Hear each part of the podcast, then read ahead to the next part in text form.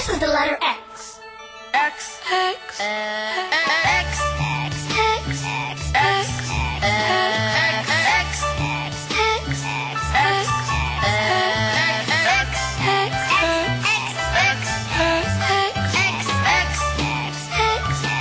X. And now, it's time to sit back and enjoy the Two True Freaks Internet Radio Broadcast. The letter X.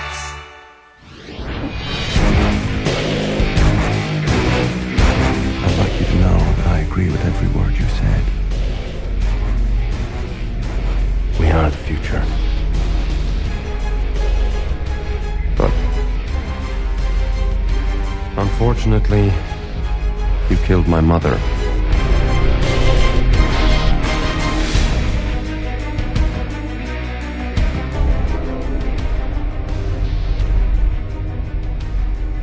Beautiful, isn't it? The reason we exist. We are the children of the atom. What I know about you, I'm surprised you've managed to stay this long. What do you know about me? Everything. Then you'll know to stay out of my head. I'm sorry, Eric, but I've seen what's shorted. I've felt your agony. I can help you. I don't need your help.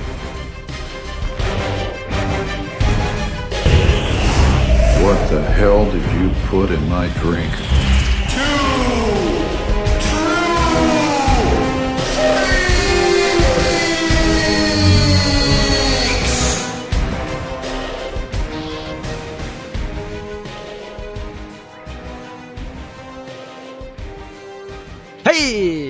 Welcome to the final. Is this the final? It's really the end of X Men month.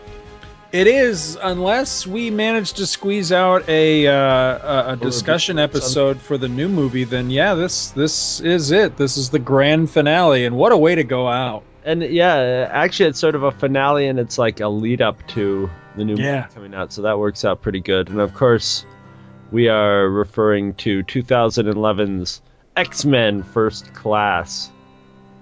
Which this is actually the one I've been waiting for this whole month. I, I was just going to say the same thing. I mean, I've enjoyed all of them to you know to different degrees, but yeah, I agree with you. This is the one I've been looking forward to because I'm not going to make any bones about it. I'm just going to say it right at the beginning of the show. I love this movie. I loved it when it came out. It completely took me by surprise. I did not expect that. Yeah, I expected what I expected when I when I went in to say you know see any of the the X Men. You know that I'd be entertained, that I'd get something out of it. It'd be fun for you know an hour and a half to two hours, and then that'd be it. You know. I did not expect when I walked in to see this movie in the theater that I would walk out going, "Wow, I have a new entry on my top 5, you know, superhero movies of all time." And it's still there. I I dig the hell out of this movie. Well- even with all the great movies that Marvel Studios have been putting out lately, you know, in their superhero roster, this one's remains solidly on my top 5. I just think it's fantastic top top to bottom. Well, it's funny. uh, Your your your intro there was sort of almost exactly like what I was going to do, which I was going to say before we even start this. I'm just going to say it. This is my favorite X Men movie so far. Mm-hmm. I, I I'm, I'm it's close with X Men too, but boy, this one is just a riot. Yep. And it, and this was another one where I went into it with zero expectations. I was just like, oh, they put together another X Men movie. It looks like they did something, you know, a little off to the side with it.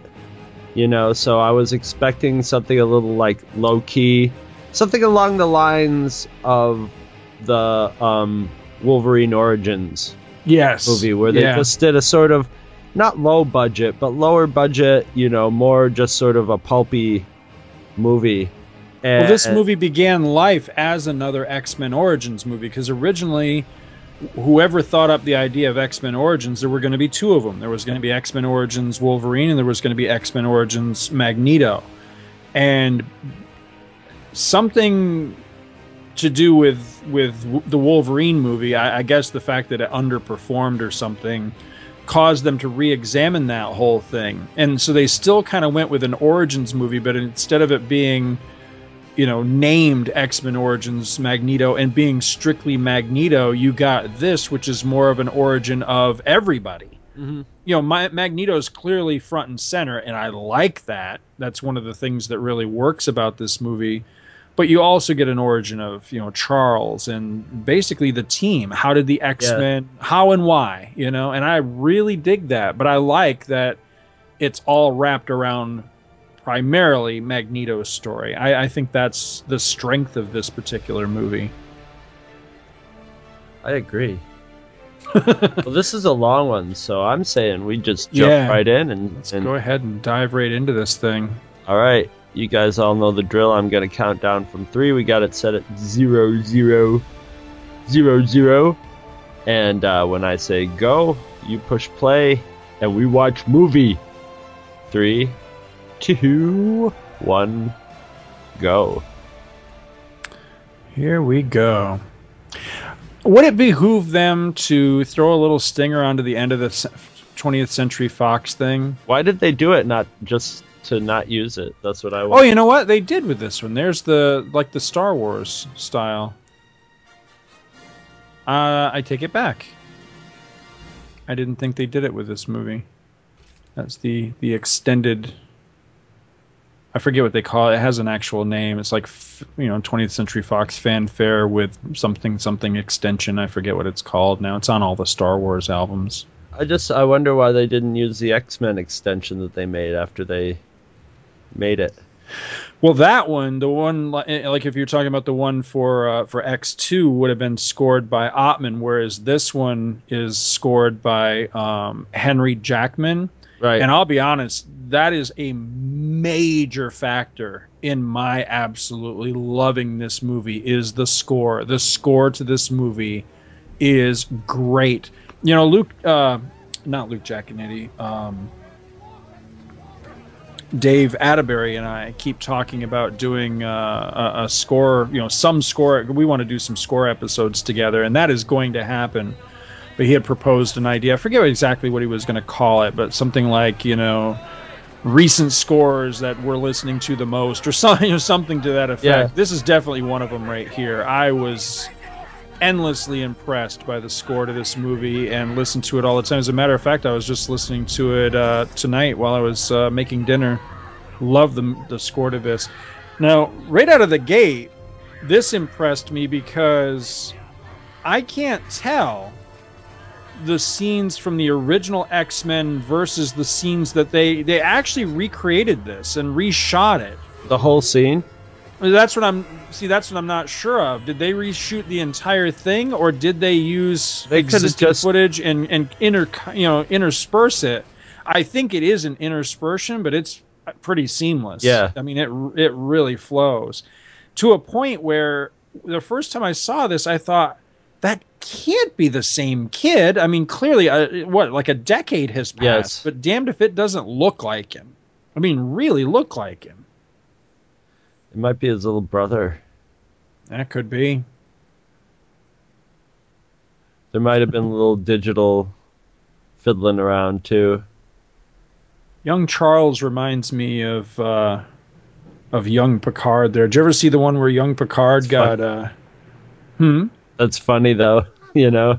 Oh yeah, that, you know I didn't even think of yeah, you know, with it being Maybe they might cast it by like pictures of him as a young kid or something. could be.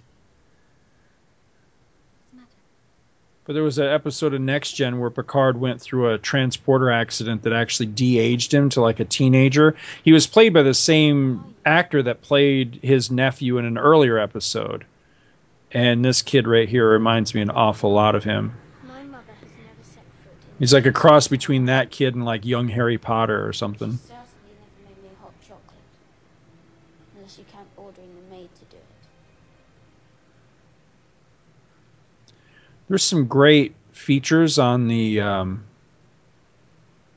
on the DVD for this. If you ever get the DVD, that shows like how they shot and how they set up that scene to shoot it to where she would actually lose size and stature and shrink down into a little girl. It was really clever how they worked that morphing technology. I, I thought that was cool. Something I never would have thought of, where they actually like raised a portion of the floor and then they had a motion control camera. So where they Ah. backed the shot off of the older woman and then backed the shot off of the little girl, but the little girl actually lowers from a raised platform Yeah. through the course of the shot, and then the two shots morph together, and it's seamless. But I never would have thought of that, you know. You never have to steal again. I like how he can just adopt kids without even talking to his parents. Consider yourself adopted. I see, man, not to put down the rest of this movie, but I would have been just as into a whole Magneto movie. Oh yeah, This is this is like Quentin Tarantino's style like intensity and dialogue. you know, Mike Bailey and I have talked about that many times. That you know, to me, the scene. I mean, I was digging this right out of the gate. I was impressed. You know, this scene coming up here was really impressive. There's a lot of stuff right at the beginning of the movie that was starting to suck me in, but where the movie just really nailed it for me. Like, oh my god, this movie is just it, it's taking it to a whole new level. Is the Nazi hunting scene? And Mike ba- Mike Bailey and I have said it many times. I could watch a whole movie of that. Oh yeah. I could watch a whole movie of just young Eric hunting down Nazis as Magneto. And that's what works best for me. But that's not to put down, you know, some of the other characters and some of the other actors either, because that that's another thing that really works for me is I enjoy everybody in this, which I can say with the other X Men movies, you know, as much as I like all three of the prior ones, there's always little elements here or there. There's like a character I don't really care for, or a scene that doesn't really work for me, or something like that. I don't really have anything like that in this. I really like all of the characters and all of the actors. Yeah, I can't think of any like weak performances. There might be some people who don't maybe get as much time Right. like, but it doesn't really suffer from the other movies where they just swish someone in and out, you know? Right. Except for one character and that scene is classically hilarious. I love I mean that's a brilliant cut right there from Right. normal office, and then you see it from the exact opposite, you know, from the opposite view, and you see the saw, bone saws and the table and the glass door, and you know things have just gone wrong. This is some, you know, really good filmmaking. It, it, like you said, it went it went up a level in all pretty much all aspects of what they do in X Men movies, acting, um, script, and even the fun. The serious stuff is more serious, the fun, but the fun stuff is still fun in there, and tons of it. I I think this is maybe the most. This is where it's broken away from. It doesn't have that Chris Claremont feel as much anymore, but it's become its own X Men movie thing Right. and it's really thriving as as such in this. I mean, that's this is just this scene could be in almost any kind of movie from the Holocaust, you know. Right. Love the look. It's funny when I first saw this, I was just like, why isn't he flipping out? you know, why doesn't he feel in danger? And and then you know when his character is revealed, I love this. That's awesome looking. It almost looks like stop motion. Ow. Yes.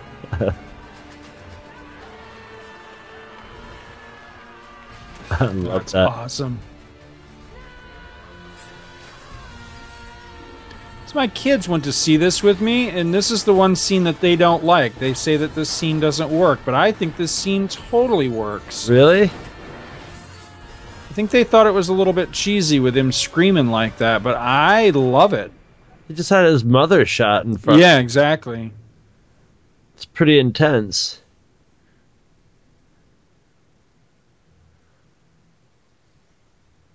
It is. It's heartbreaking. I'm just surprised he didn't try to. Uh, the, the only thing that doesn't make any sense is why he didn't even try to take any of it out on Kevin Bacon. Right.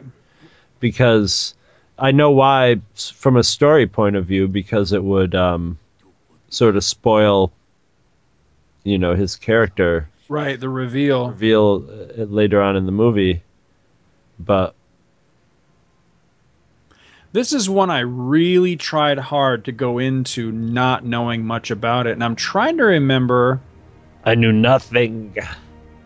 See, I'm trying to remember if I knew that Kevin Bacon was playing Shaw. And I can't remember if I knew that coming into the movie or not. I just don't recall. Now, I remember being a little bit. Um, I don't know what the word would be. Just I see. Maybe I'm thinking just American currency, but I thought, are isn't coins? They're not typically magnetic, are they? Or are they?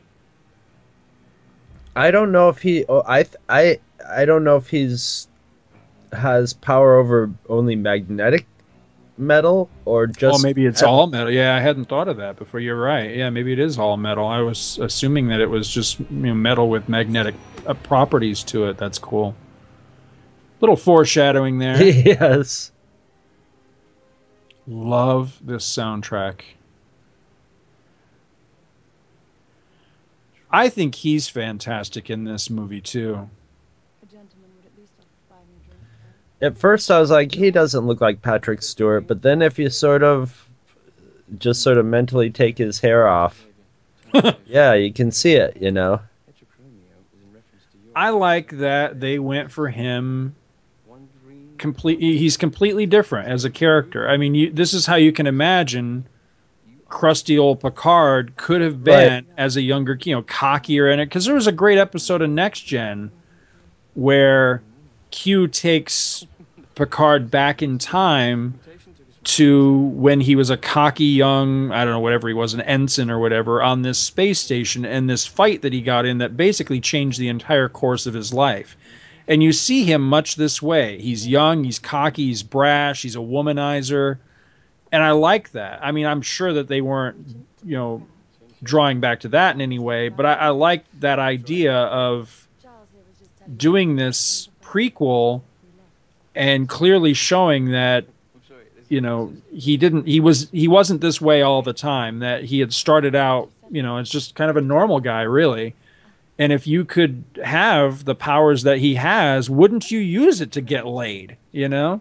I like that. Well, yeah, and this is the Professor X before life has dealt him any right any this is true, blows. too, There's yeah.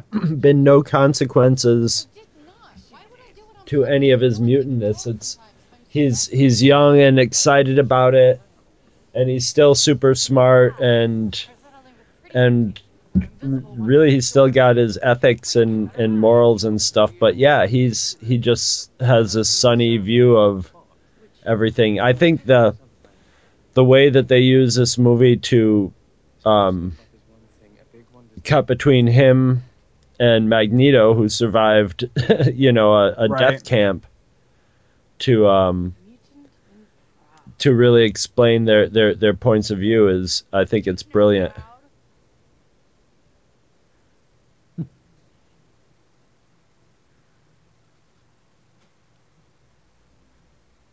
And I like their relationship too. yeah It's it's very this is well one of the elements that really surprised me i- in the movie was actually having her in it in the, in the first place, but having her actually be almost like a stepsister to Charles. It's just a it was a, a direction I didn't expect them to go, and I think it works really really well. Yeah, there's a little unrequited romance going on in there. oh, too. definitely, yeah. But but it's all it's not played um it's not exactly super subtle, but it's not played obviously and broadly like you would expect in a comic book movie. Right. And I kind of like those broad strokes in a comic book movie, but it works well in here cuz X-Men movies are usually have a little more going on in them, you know.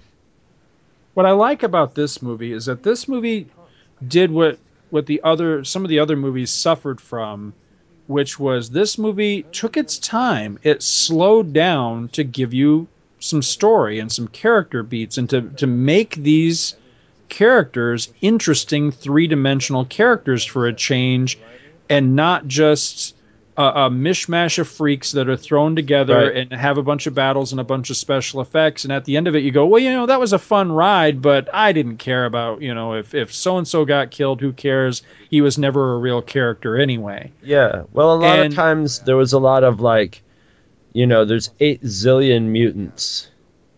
This scene is I love that with his face reflected in the gold. Yeah, But uh, I yeah is I, very well directed. yeah. I mean, once again, I'm gonna keep bringing it up. This reminds me of like Inglourious Basterds by Quentin Tarantino, like a just a lightened up version of it. It's just great. It's it's not even about Magneto's powers in this, although he does get to flex his mutant muscles a little bit in here. It's more about his his character and his intellect. You know, See, one thing that really works for me in this, and I, I suspect maybe the thing that works the most for me in this movie is oh, I never noticed there's actually a little mark on the guy's face now from where he smacked he himself. That's cool. Is the fact that this movie does what I have often said that comic book movies should do more often, which is it places it in the original era of the comics. So it's taking place in the early 60s. And I think that really plays into this. It's one of the strengths of the movie is that it's a period piece. That coupled with the fact that they were very obviously going for the feel of early James Bond movies Mhm. with the way things are directed, the soundtrack that they use, uh, a lot of different shots that they do throughout the entire movie, the villain that they use, and the way that that Bacon plays the villain. It's like a mutant version of an of a James Bond film, you know, like like an early '60s one, and I love that. It it really works on that level. I would love to see them do like say a Spider-Man movie like this set in the Mhm. 60s because Spider-Man to me is still at his core, a, you know, at least like origin story is a 60s character. I'd love to see that. well, I another think that's great one of the reasons the Spider-Man movies, the origin story Spider-Man movies haven't really worked for me. Well, another thing I like about it is they they made it a period piece, but and I and we we talked about this before the show. I know you hate the Austin Powers, but they could have made it like Austin Powers and Right. had it. Yeah. And Charles Xavier has a little bit of yeah, baby, and then because he's got the the English accent like and stuff. line. But they they captured the feel of the '60s and the look of it without overdoing it. You know, they could have had everybody Right. in bell-bottom pants and hippies hanging around and stuff. But no, they made it very pretty much it looks like this looks like you this here looks like you just opened up a 1965 Playboy magazine. Right. And you know, the color scheme of everything it's it's it's beautiful. I wonder how many movies we've done now that have had Glenn Morshower in them because here he is again. I love that guy. He's just a great character actor. Well, the kind of movies we do, uh, they should all be pretty much rife with character actors. Right. I looked him up earlier today. I was just kind of looking through his credits because I know a, a lot of movies that he's been in, but I was just kind of curious, like what else he might have been in that you know that I had ever seen or maybe had need to see because he's in it. And uh, he was actually uh, the helmsman of the Enterprise B in Generations, and I never realized that before. He was actually in a whole bunch of Star Trek in his younger years. But I like that guy a lot. He's only got a small part in this, but I enjoy the part that he plays. But that was another thing I really liked about this. When we get later in the movie, when we get to the CIA, a lot of those guys around the table in the CIA scenes are, again, you know, small bit character actors that I've seen in other things, usually period pieces that I like as well. Because the head uh, CIA guy, the one that's giving McTaggart her her marching orders, is he was in one of the the very best episodes of uh, From the Earth to the Moon. I really like that guy. I forget his name off the top of my head. Matt something Matt Craven, I think is his name.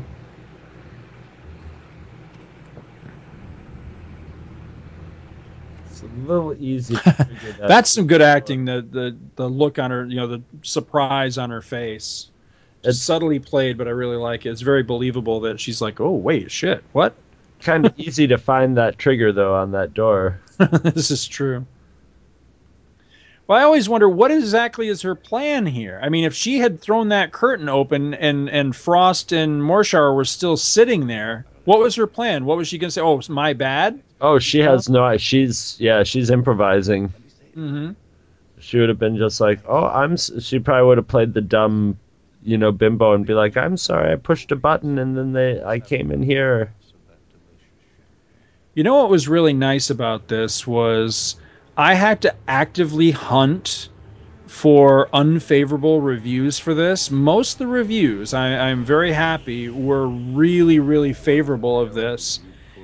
And, you know, about the most common uh, criticism, and there weren't a lot of criticisms that I read, but the most common one was uh, about Kevin Bacon. People just it's not that he didn't like him; they just thought he was kind of just there, like a you know, just like a two-dimensional, you know, James Bond villain or something. And I don't see him that way. I I think he's subtly nuanced in this movie. I really like his performance. I mean, he starts out as he starts out as a classic Dr. Mengele German style guy, and then you know, if if he overplayed it, it I, I mean, here's the thing: is I remember the Hellfire Club and his character and stuff, but not too detailed.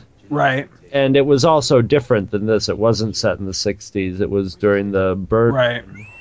of of stuff, and he had big pork chop. He looked more '60s than that though, because he had big red pork chop sideburns. I like him. But um, it, you know, he has to, and now he's like a suave, you know, James Bond villain with a, Right. the perfect English accent. And uh, yeah, it's, This guy right here, that's Matt Craven. Love that guy. He's a great actor. Colonel Hendry was there. He was there, McCone, in the Hellfire Club. I agree with you, General. And there he is. I've reconsidered my position, and I now believe we should put Jupiter missiles in Turkey. Hope he had time to change his shorts. Well, that's what I said. Colonel Hendry's in like his tuxedo, though. They're not like, dude, what are you? You, you look like you just came out from, you know, a night at a Broadway play or something. Now, when I first saw this, this guy. Oh no, I'm th- I'm sorry. I'm thinking of a different part of the movie. Never mind. There's a guy at the table later in the CIA scene, the one that ends up taking them and and setting them up in their new headquarters and everything. Who I, I thought he was a different character. I'll, I'll point him out when we get there. That's who I thought she was in the car with there for a minute. I forgot.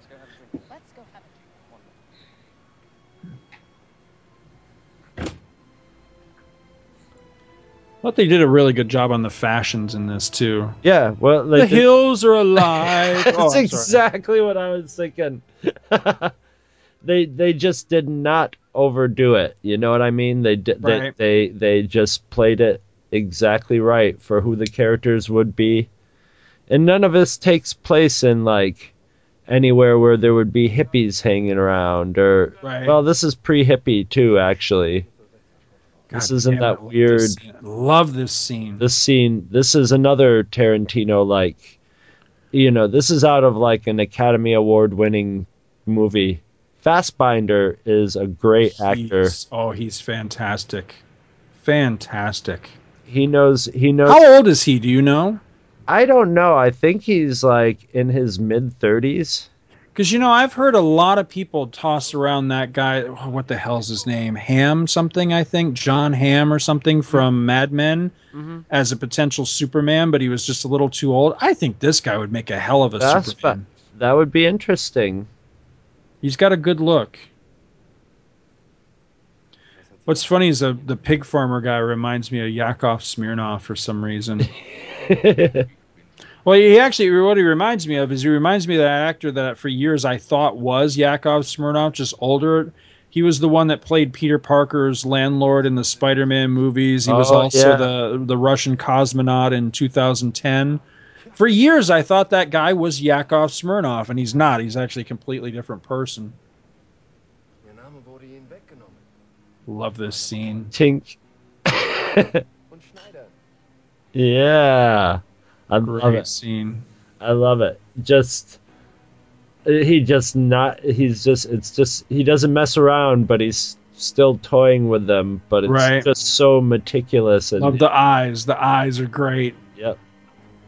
He's totally confident. I love it. Yeah, he's Magneto. yeah, check it out.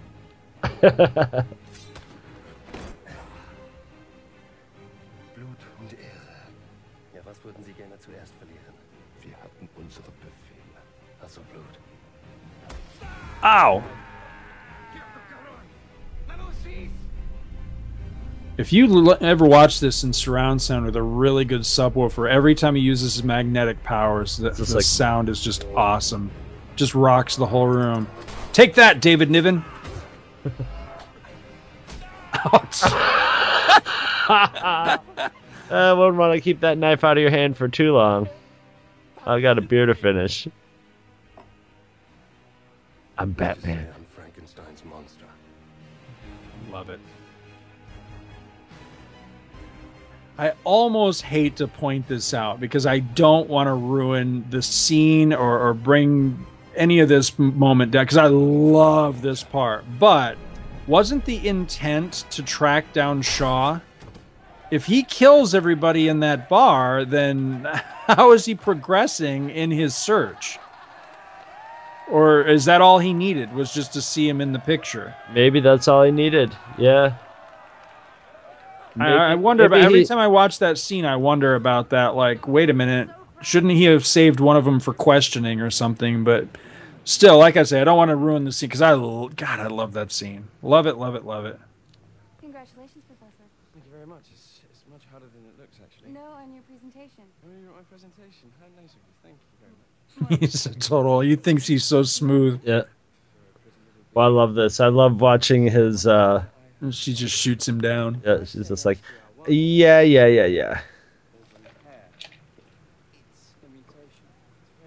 There's a scene that got cut that actually shows them getting it on.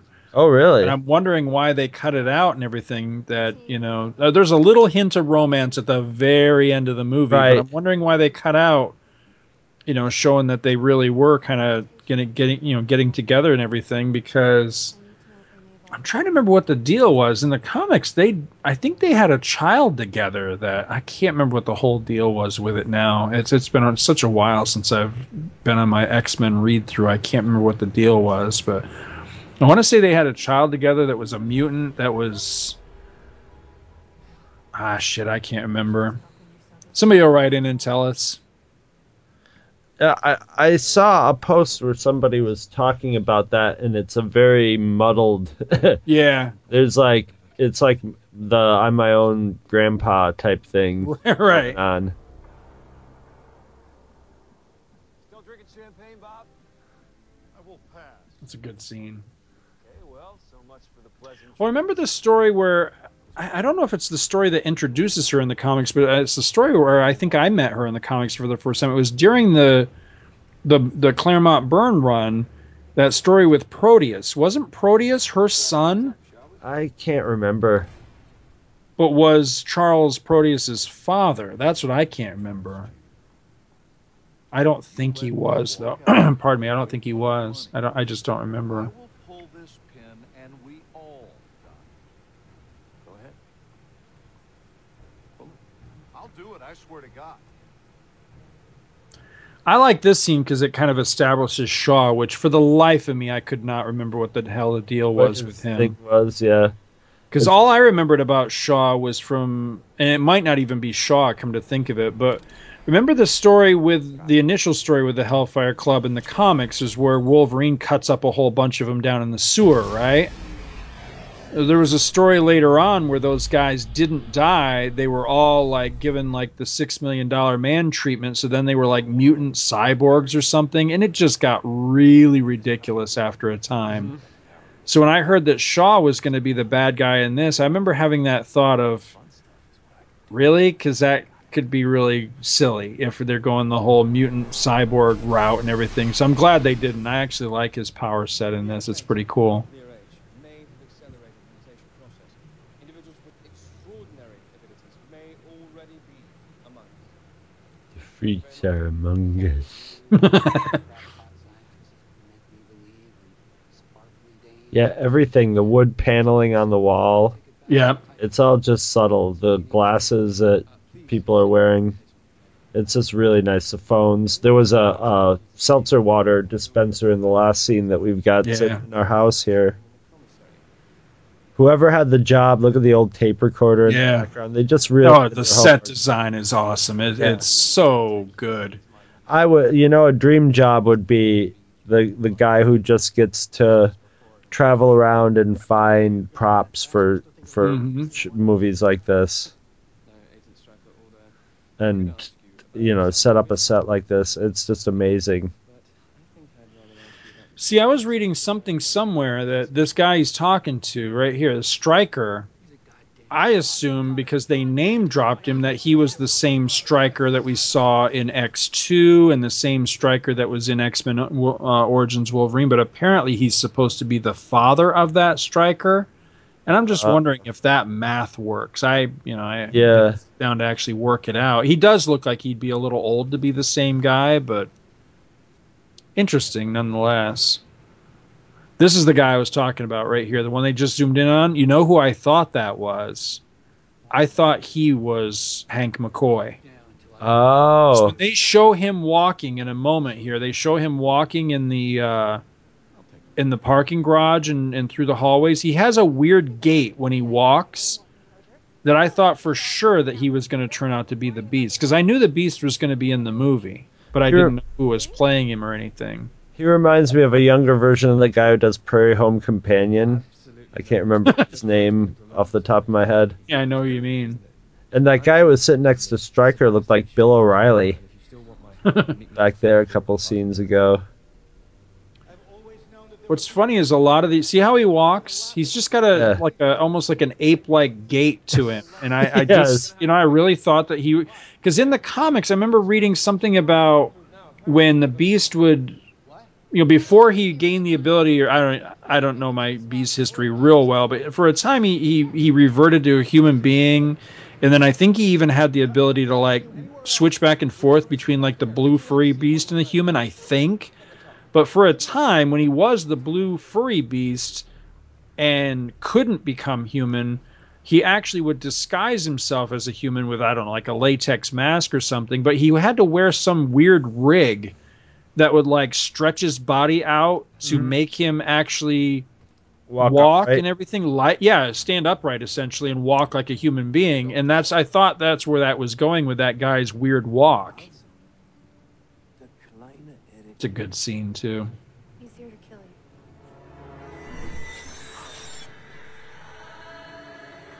you. make it stop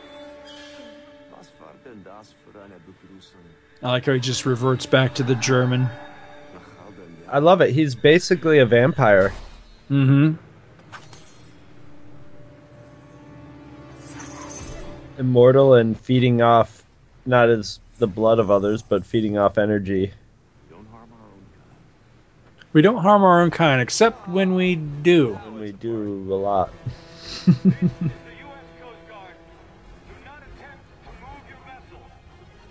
now this is one thing i wondered about oh you know what never mind i was thinking they were on jet skis It looks like they're on jet skis Yeah. at that last shot, but Yeah, they're actually in pontoon boats, which I guess they would have had in the '60s. I'm guessing. I don't know. I like all the psychic stuff.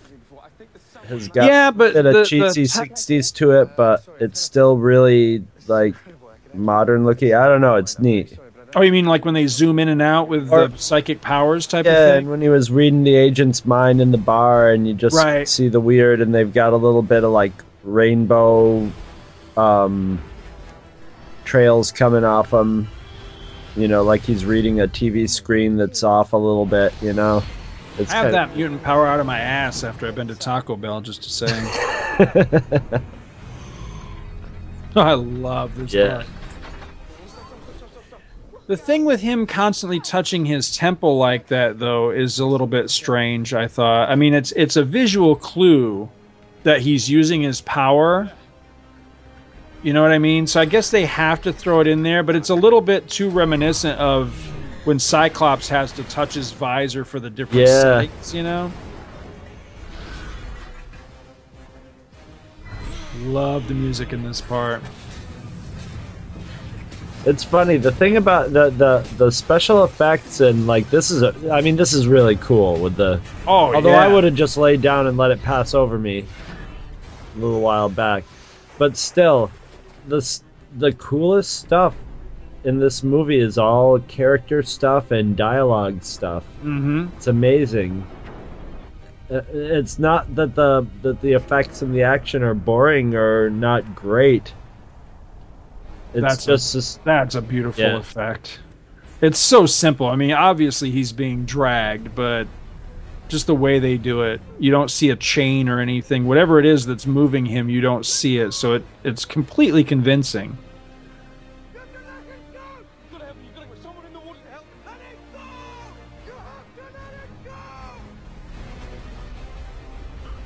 His brain is getting a thorough scrubbing at that point. he's getting a, his nostrils cleaned out. I'm sure. That was no small uh, feat right there. No, Charles Xavier, man of action. You have to let go. I know what this means to you, but you're going to die. Please, Erik, calm your mind.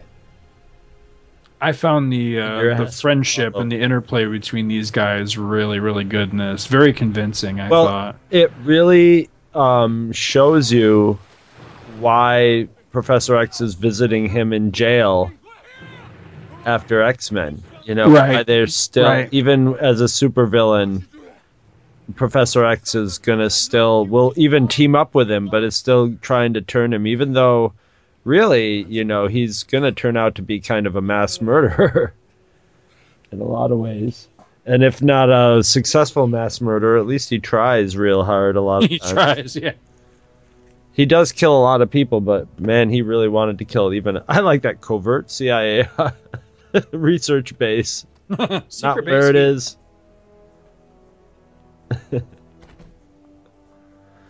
now this here is where I think the movie could have gone either way for me, where it could have gotten cheesy when they start bringing the other mutants in.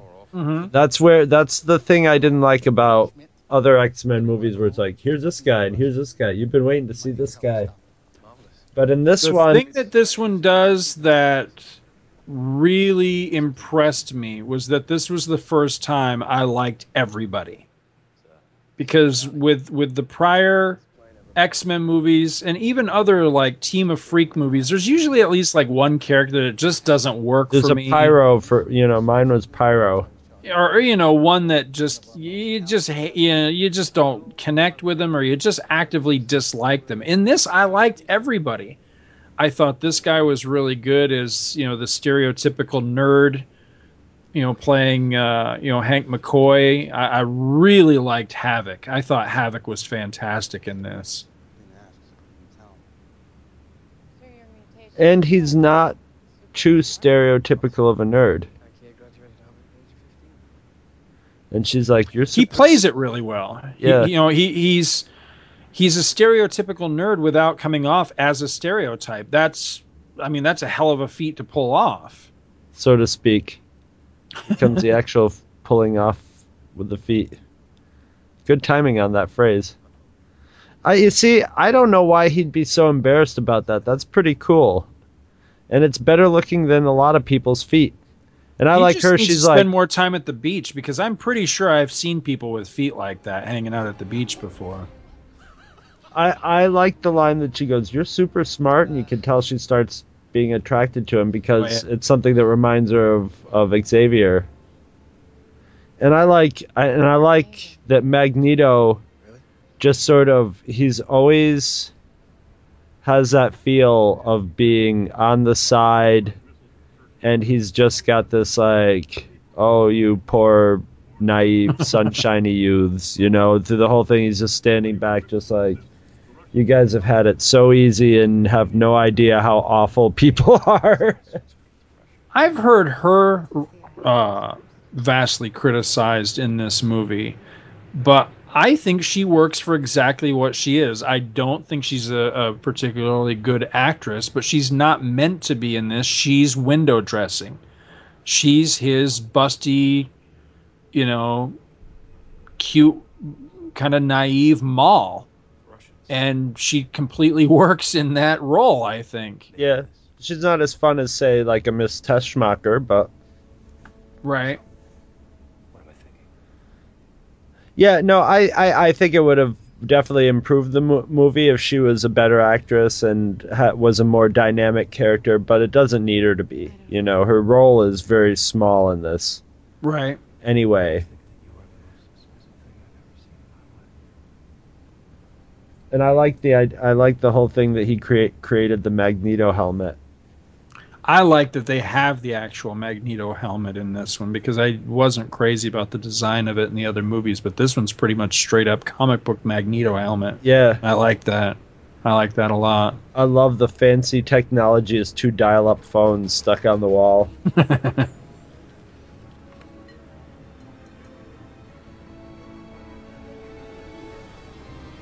That's pretty cool. Yeah, I want my own supervillain submarine that I can just bring up in the middle of the Arctic Circle. Better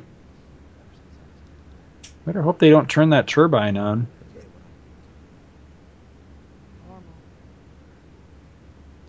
See, I completely bought this between the two of them. Mm-hmm. No, she's a really good actress. She really sells her. Everybody just sells their part really well. She has kind of a. I'm not sure how to describe it. She has kind of a funny look even when she's in her human form. She still looks. Well, she's got Um, like that Drew Barrymore dough doughy face. Yeah. going on. You know, Yeah, a little baby face, I guess. Yeah, maybe that's it. corn fed fed farm girl, Mm-hmm.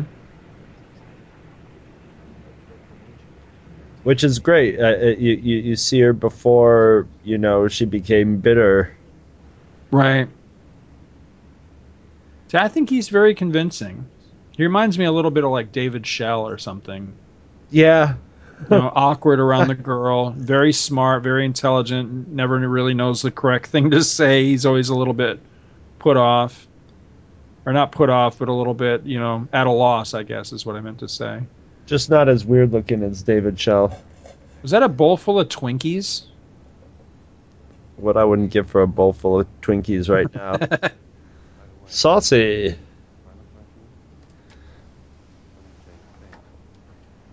See, I like I like Magneto just stepping in and just like right.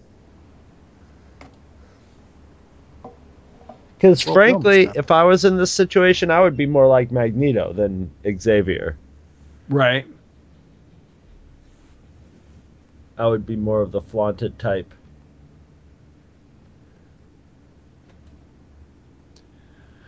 Well, I, I long ago came to the realization that that's why my uh, my mutant powers never kicked in because I would I would instantly use them for my own personal Oh gain. hell yeah! would I would not be, you know, as much as he's my hero, I would not be Superman, where I suddenly granted, you know, superpowers. I would not be the the altruistic, you know, lay it all on the line for humanity. I'd be like, ah, screw these people. I'm using my superpowers for I'm building a nice house on the Yeah. mountain somewhere. exactly. I'm gonna lord it over humanity as much as possible, depending on what my you know mutant power would turn out to be. Heat vision keeps mailman away. Oh man, heat vision. Can you imagine us as teenagers with heat vision? There would have not have been a car left in the area that we we grew up. Because I remember after seeing Superman two, thinking, "That's the ability I want right there." The scene where where Zod's just blowing up car after car with just a glance, I was like, "Yep, that's the one I want right there." Yeah, you could have done like in the last movie and just picked up cars, tossed them, and then lit them. And Can you imagine?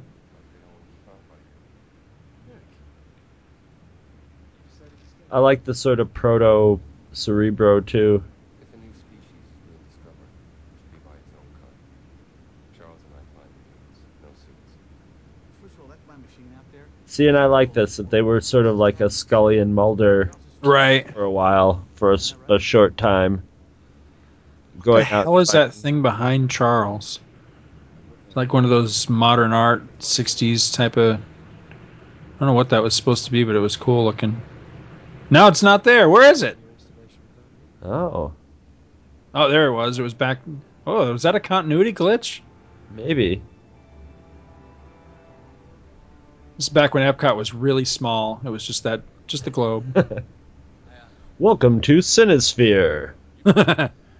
You will experience oh, real oh, this is one of those movies where they showed up on the on the ball and Yeah, yeah, they're just gonna take him on a roller coaster ride right. through the streets of San Francisco on a runaway trolley car. Went to one of those things when I was a kid once, almost puked. Didn't they have that at like the Jefferson County Fair or something? Oh, like yeah, that? wasn't yeah. it one of those things? Yeah, Cinesphere. yeah. You were supposed Cinema to stand up the 180. whole time. Yeah. Cheesy. I love that they got the old style computers with the blinking lights, and it looks like a '60s set. You know, I've had enough jokes for one night. Good night, future boy. this. I mean, this set just. Doesn't it look like just Doc Brown from Back to the Future though. just uh, we saw a preview for a uh with something like there's a hundred ways to die in the old west or something Oh, like yeah. that. and the last scene was a guy opening the door to a barn and doc brown was in there just covering up the delorean. And like oh, Oh, hey! that's cool. That's and very it was cool. christopher lloyd and he's just like oh hey how you doing? And like That's covering up the delorean. So that that that's i hope i wonder if it's just going to be a throwaway gag or if it could be some sort of weird tie-in. It would be funny if it was See, this movie does what you had said they should have done in the in the first one, where Magneto, or no, it was Professor X uses Cerebro to find Rogue. Uh, remember, she was at the the train station, and you said, should "Oh, just they should right have just into the cut to scene. the," and that's what they do here. I think that you know they learned or something because I, I think it totally works that way. We were thinking, we'll show you ours. if you show us yours. Baby, that is not the way it works around here. Won't you, Vicar? And if I do, vicar that's how you know they're british My turn. this although is she going to do this like she's doing this in full view of the club Yeah, I, I think that every time I watch this, it's like, can't- can't anybody just see right through there, or is it is it uh, one way? I think they had one-way glass in those days.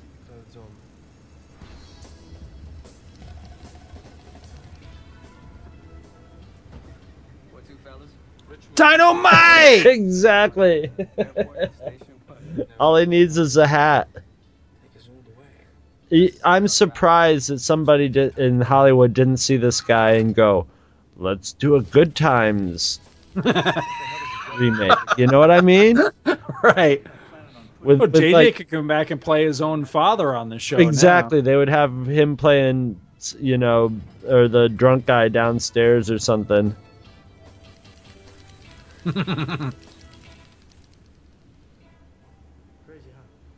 I like this kid as Banshee.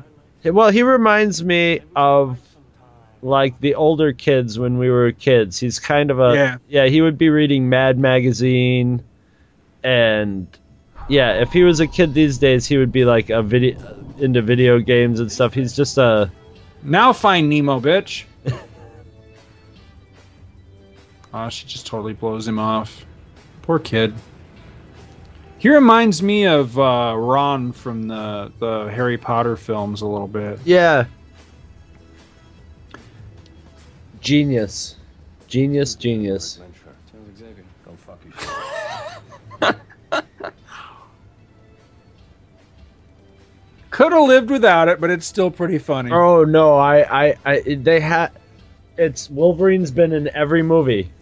Yep. It's just like you got to throw them in every movie, and that was brilliant. That was brilliant. Earned their PG thirteen right there. Yeah. Yeah, I remember when I saw this the first time in the theater, I thought, "Whoa, they just they just dropped the f bomb there. What's that all about?" They got they Kinda- got one or two kinda of them at. PG thirteen. I'm not sure. Congratulations, you are now sterile.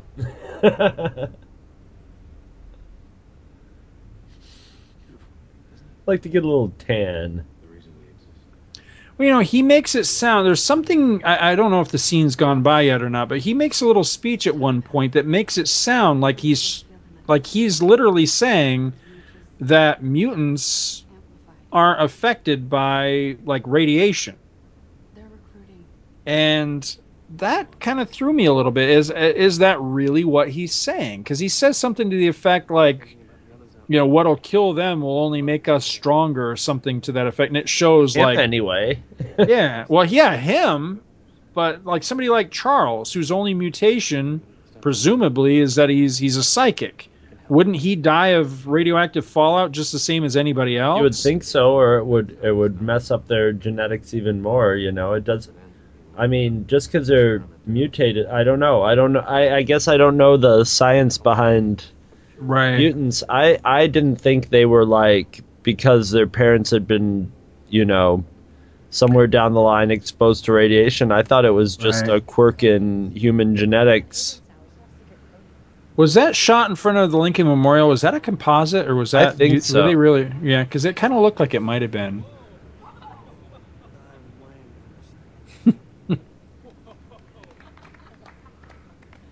He's got those fish Playing green onions in the background. I love it. Who does? Banshee has fish lips. Yeah, a little bit. He even walks like JJ. I know.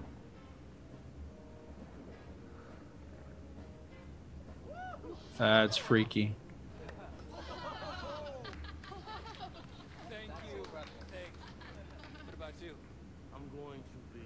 This reminds me of like it's funny. This reminds me of a bunch of kids. This reminds me of like kids just sent off to college. You know, Right. They're meeting a bunch Right. of other kids and like, eh, you know, these aren't my friends or the people I'm used to, but everybody's sort of. Whoops. You know how much glass costs? We're gonna get in trouble.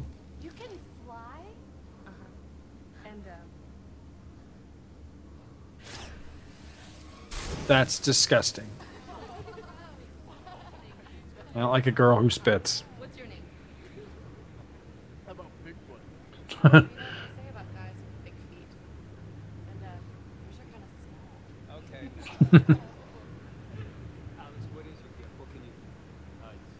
The f bomb and a dick joke, all in.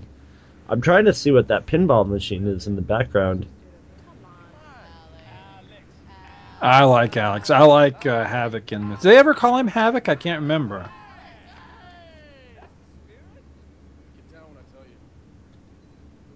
I was really surprised that he was one of the mutants that they picked for this movie, but I think he works really well. Mm-hmm. The only one I don't know from the comics is um, what's his name, Darwin. I don't know. I, I have a feeling that they maybe made him up for this movie, but I don't know that for sure. So radioactive hula hoops, cool. No, I do like his power though; it's pretty cool. Yeah, his is one of the most useful weapon-like powers. Yeah. well, he's essentially Cyclops when he finally refines his powers. He's he's basically Cyclops that shoots it out of the center of his body. Now he and uh, Cyclops they're brothers, right? I I don't know. I think so. These freaks are dedicated, hardworking people. I've heard that somewhere before. I love this quote. I don't know why. I'm telling you, these kids are not ready for sure. They're going to surprise you. They're an exceptional bunch of young people. What the hell? I like his uh, his jacket, Magneto's jacket. They're drunk. He looks like Jimmy Olsen when he was Turtle Boy.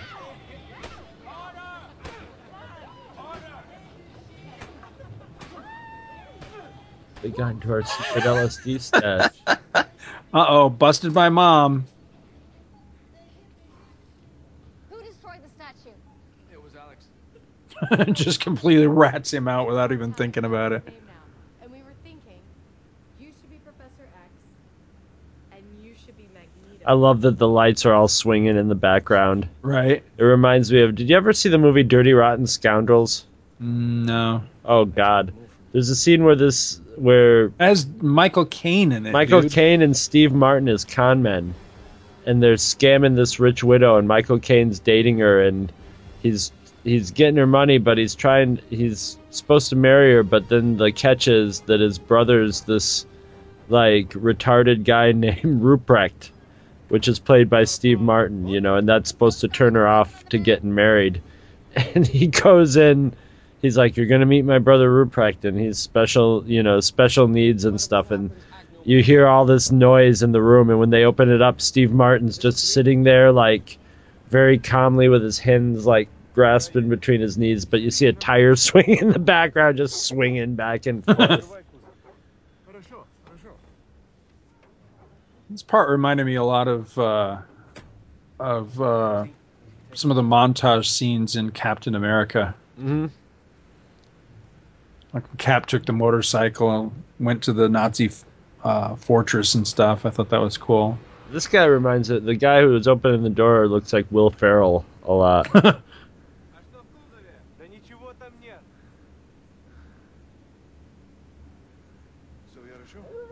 That's cool.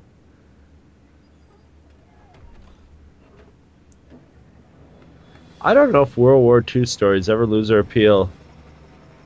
Ba, ba, ba, This is actually Cold ba, War now that I think about it.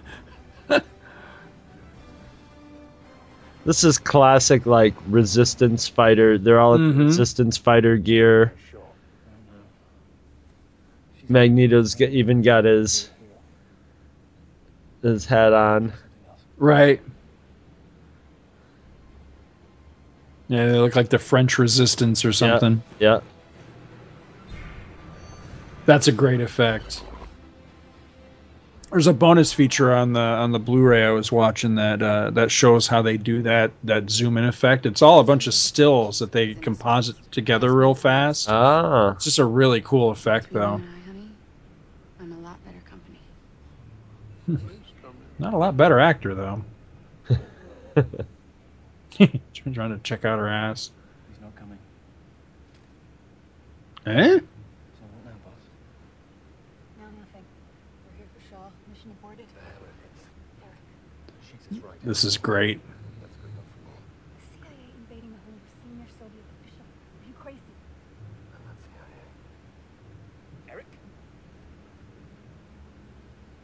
the one guy's just like whatever.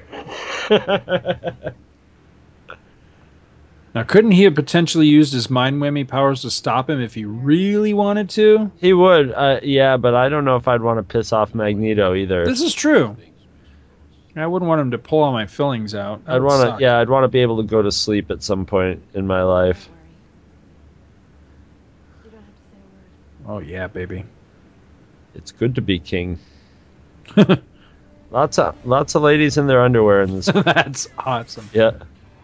It's Slinky. It's Slinky. Fun. It's a wonderful toy. He's gonna start World War III. Like what? We're moving. what? Eats up guards alone in front yards.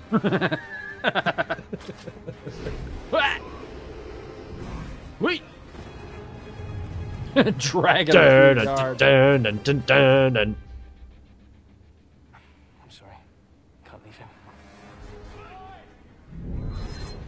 That's great.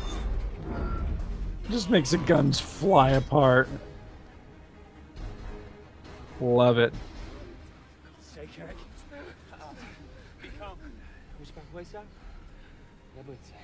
Huh? I wasn't gonna remember your face anyway.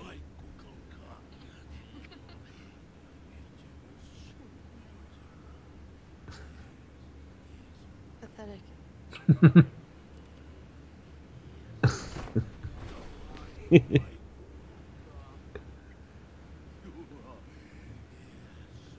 Man, she's really tiny in his. Uh, he must, or he must be on her boobs by then. Yeah. Eh? Wait a minute. Go to sleep. Ah.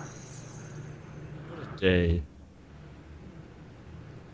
He could make a fortune in the. Uh...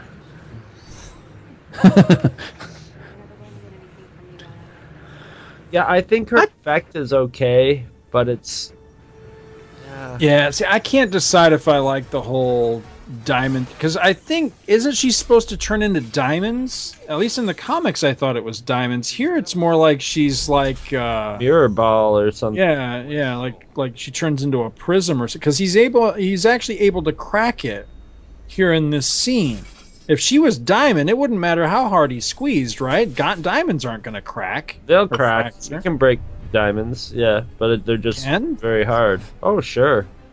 How do you think they cut it? They they don't come out of the ground like that. They cut them in facet. them. Oh yeah, I know, but still.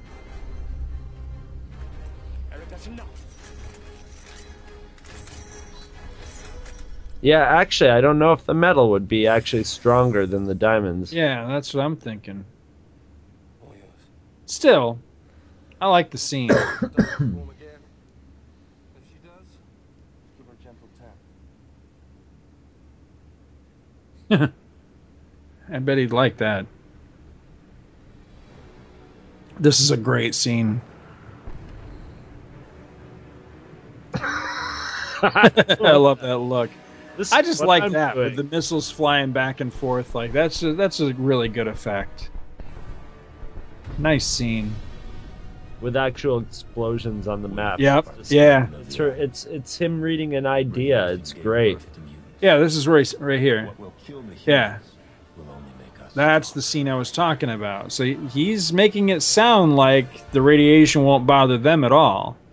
This is tying into. I'm. I've been watching Beneath the Planet of the Apes for Planet of the Apes month. tying in just a little bit. Taking you with us. CIA will want to question you themselves. That'd be an interesting way to take the story. That, that Magneto brings about the Planet of the Apes. I, I, it works for me. That would be great. It would all work out and There's your game right there. funnel, funland. It must be. Funnel. yeah, pre pre video games. I love the look of that. I love that that whole that whole style. Yeah. That whole Art Deco 60s style like that. I am such a sucker for that. Love it. I like how they have sort of a curtained window, almost like they're in a zoo. Right, yeah, they're on display in there. I mean, is this what they do? They just hang out in that room all day long? That's pretty boring. It's like the it's like the real life or whatever the the Big Brother or any of the it's like a reality show.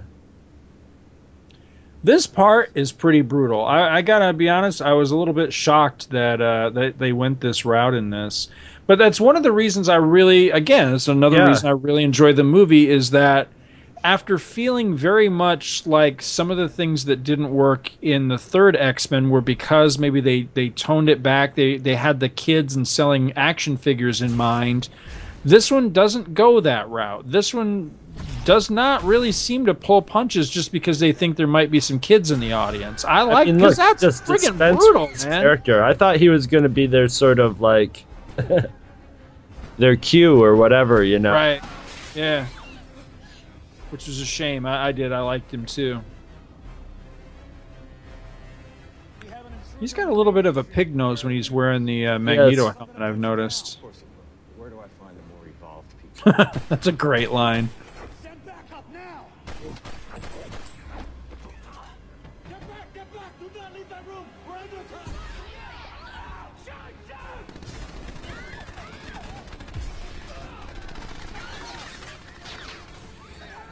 But I like this. I like this whole sequence. Oh, I do too. I like how the attack mirrors Nightcrawler's attack from the second movie without mirroring it. You know what I mean? It's a completely different style of attack using the same power.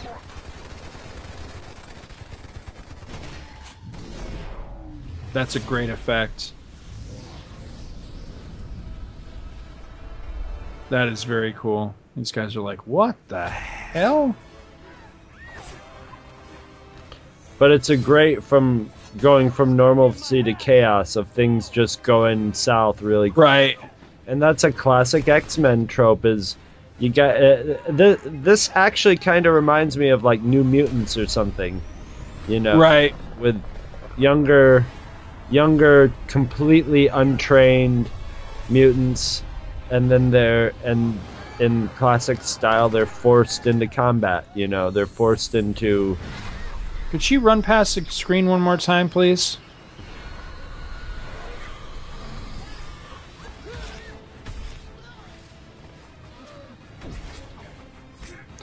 That's that's a really it's a really good scene.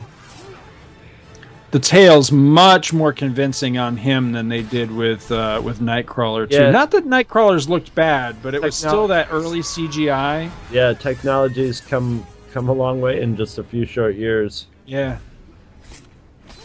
Ow. the cgi in this is way more natural Oh yeah.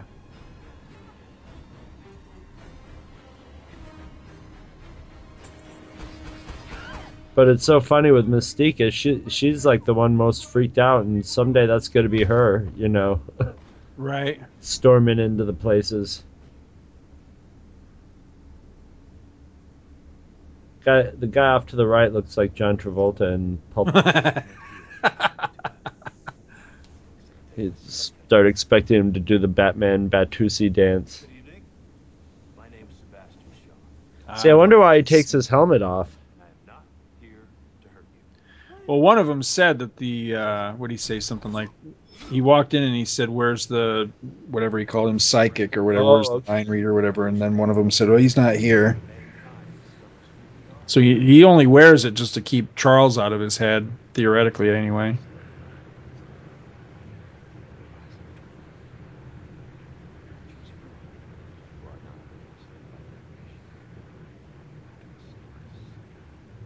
I really like him in this.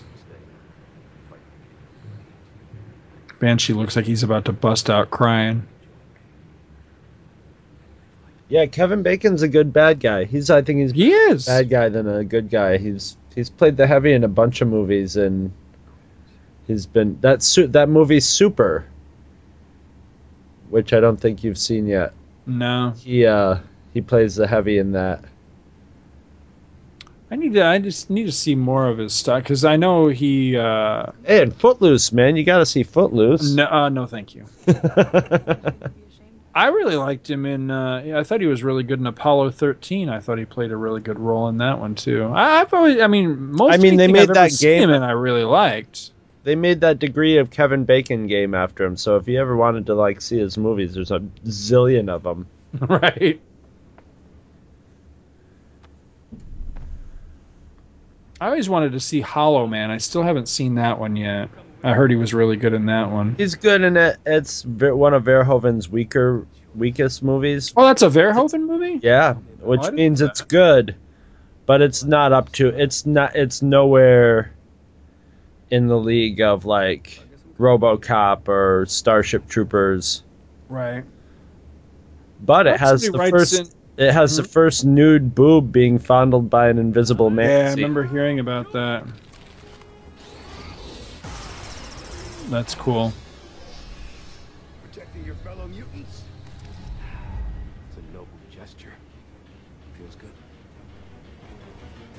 See, I thought he said we don't don't harm our own. Yeah. But then he just said, "If you're not with us, you're against us." This is true too. This is a brutal scene. Yeah, it is. I like this scene. I just want to know. I hope somebody writes in to, to answer this. I just want to know: Is this guy made up for this movie, or is he an existing mutant from the comics? 'Cause I just don't remember him if he is. No, me neither. I'll bet Yeah, you they made him up just so because scene. if it was a real one, they probably wouldn't be able to kill him, or they'd be able to, but it wouldn't be a good idea to. Right. Yeah, I like that scene. That's a nice little piece of digital imagery right there. I'm assuming that's dig- all digital imagery. it's a stock shot from Superman 4. Yeah.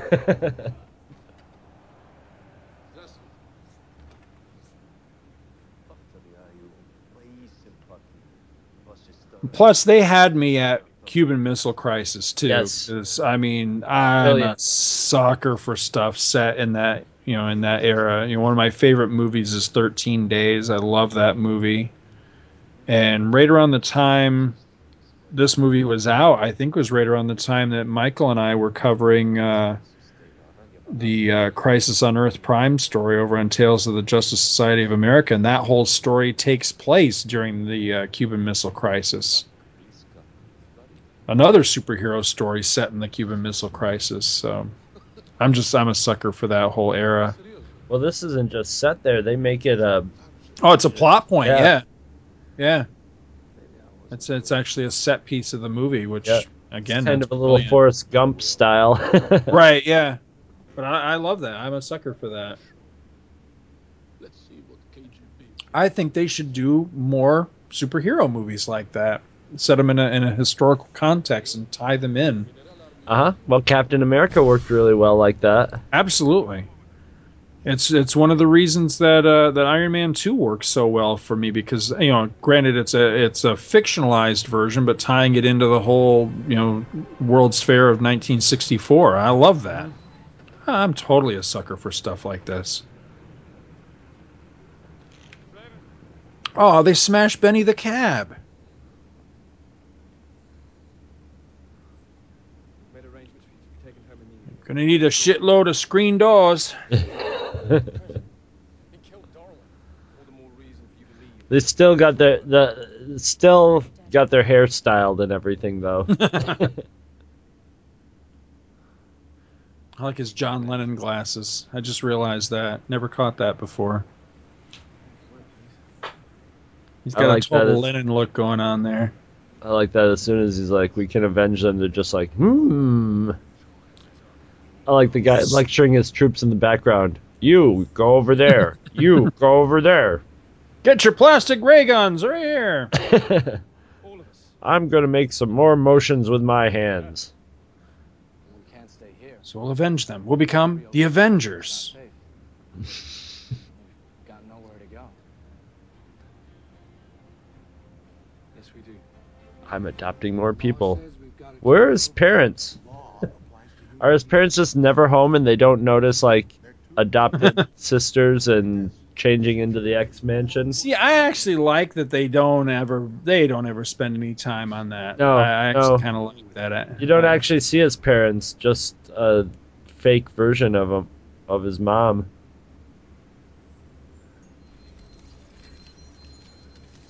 That's cool.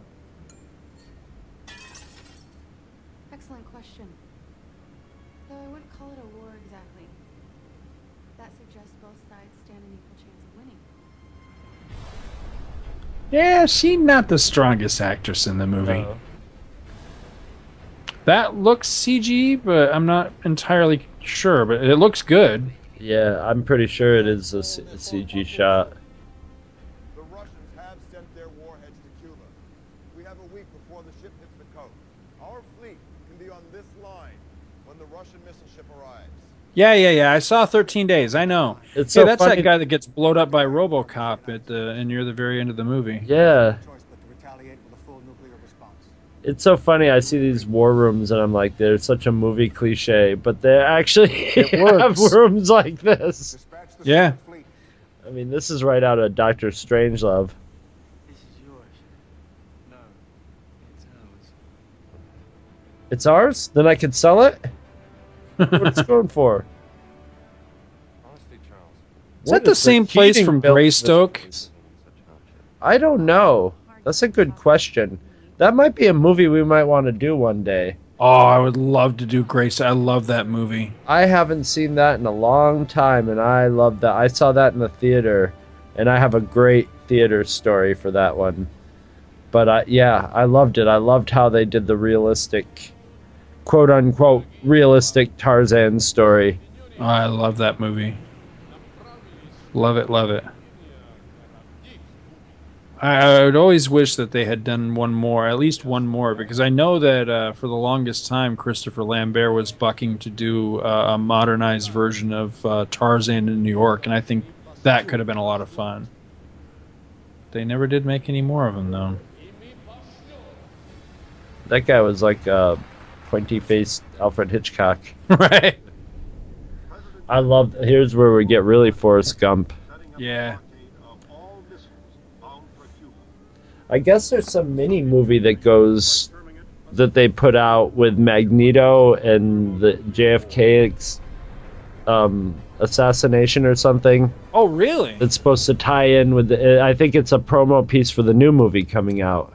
Ah. Yeah, it's like the bent bullet theory or something like that. You know, I heard about that, but I didn't know what it was. I just I saw a link for it, but I had I hadn't had a chance. It's all fun and watch- games till somebody's eye gets put out.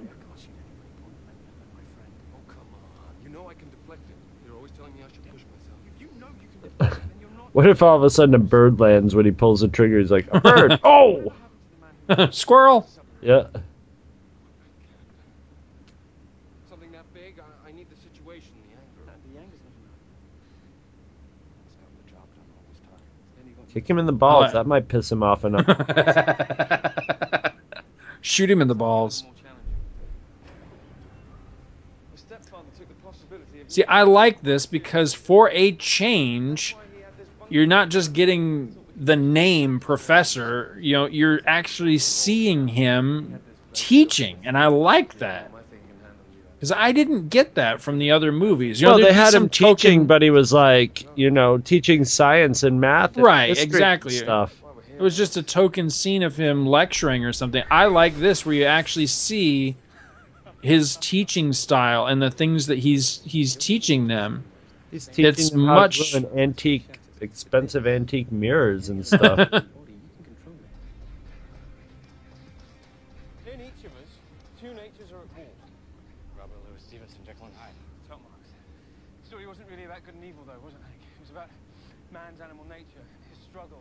the thing is, he's not much older than them. no It's like, what makes you so wise? maybe he's supposed to be like a child prodigy or something Well, he was, yeah, he was talking like a full adult back when he was a little kid too. So right plus he's he's british yeah, they just sound smarter than everybody else smarter and more mature. But having met some british people i i know that that's well i won't say it. Yeah, right. I was just gonna say like like Andy, just just in case he might be listening you know just on the off chance. I was so impressed that they went this route with Banshee. I did not see this coming, and I thought that's awesome. It's uh, I mean, I can see how Banshee flies from the comics in my mind, and uh, I think they captured the idea of it really well.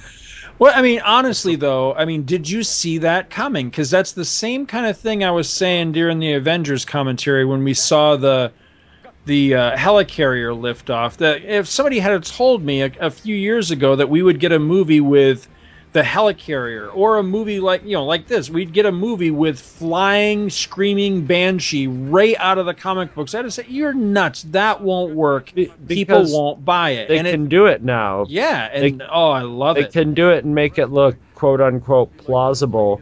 Mhm. Whereas before, with superhero movies or superheroes with powers and stuff, they sort of has with the limitations of special effects, they had to really like hello they had to really like just sort of tease them, you know. They they wouldn't sh- they didn't want to show you all their powers and stuff because a it would cost a lot, and so you would always end up with just like a couple powers and then a tease of another something going on in there. But now you know why not? Why not show them all and and use them to cool effect? You know, Right. especially in this because you have so many mutants to choose from. If some of them start getting boring, you can just bring in new ones with different powers. You know. Did we miss the part where they were setting up the mannequins and uh, and Hank was feeling the boob up on one of them? Because that's always the subtlest little thing I to catch. it. Yeah, it's it's hysterical because there, there's no attention called to it whatsoever. But it's one of those things you catch on like multiple watches of the movie that He's just standing there with lingering just a little too long with his hand on the boob of the mannequin. It's just hysterical. Incredible cellular structure I've ever seen. Yes, she does. Plop. Yeah. You truly believe I'll fly this time? Unreserved. I don't trust you. Say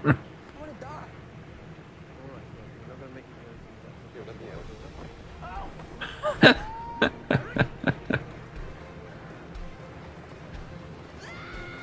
That's great. Oh, I love that shit. Love it, love it, love it. You shouldn't be able to see those little dots coming out, but just them animating him in the way they did, that Mhm. it just it's perfect. Yep. It might not actually work There it in is. reality. That was it. Yeah, yeah. you see it? Oh Did you yeah. See it? Oh, I love it. That was it. You're serious? I'm very serious. I have complete and utter faith in you. He looks scared to death.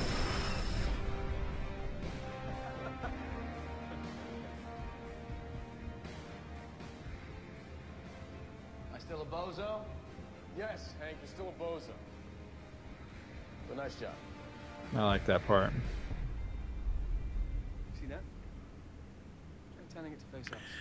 This scene coupled with the with the Nazi hunting scene again is like another one of those like this makes the movie scenes.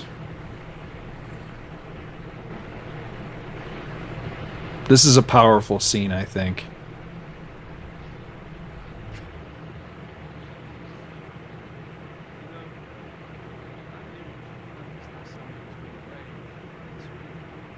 What the hell's that supposed to You know what I just You know what I just realized? This is the lifting the X-wing out of the swamp Yes. sequence. Yes. Judge me by my hair, do you? It's a nice scene. I love the music, the soft light, the just the combination in this scene, and the and the single tear from each of them is very effective. Well. Fassbender is a master of crying on film. He really like I don't know what he's thinking in his head to get himself to cry like that, but he's really good at like like I don't know if the actor played Xavier did the like, you know, fake tear thing, but Right. Fassbender wasn't a fake tear. He like probably Right. he look, he looks just wrecked. Yeah. His eyes have that like soaking wet look to him. Yeah, he he does. He looks shaken.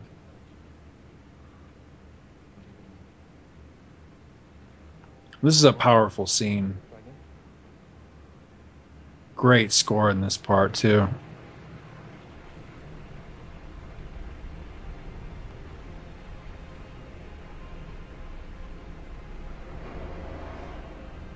Yeah, I, I I really really dig this scene. Nice sound design too. Yeah. Oh, the sound design's fantastic in this. And what I like is a lesser movie Like would have cut kind to like space. guys in the control room of the radio telescope, like what's going on, you know? Right. And uh, they didn't. They just left it. That was a good scene. He's just standing there with a gun. That would make me a little nervous, I have to admit. This was the '60s, man. People didn't. Yeah. It wasn't as yeah.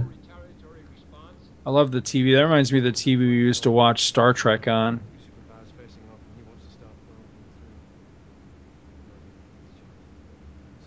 Yeah, that's funny to think we started off watching Star Trek on black and white TVs. Yep.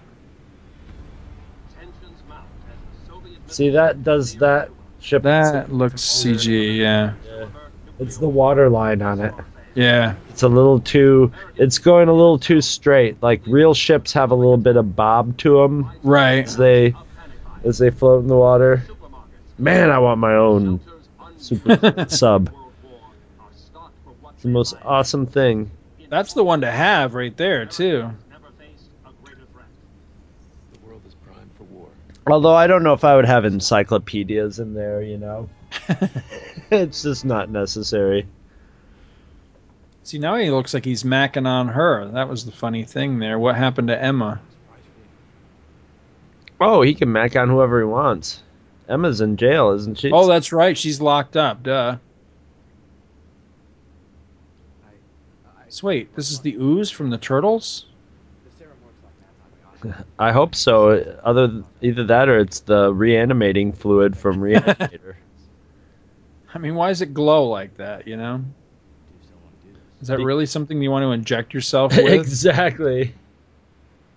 It's always got to glow in this movie. Well, at least it doesn't have brown contaminant in it like the A little Diet Coke and this remote machine takes out the professor.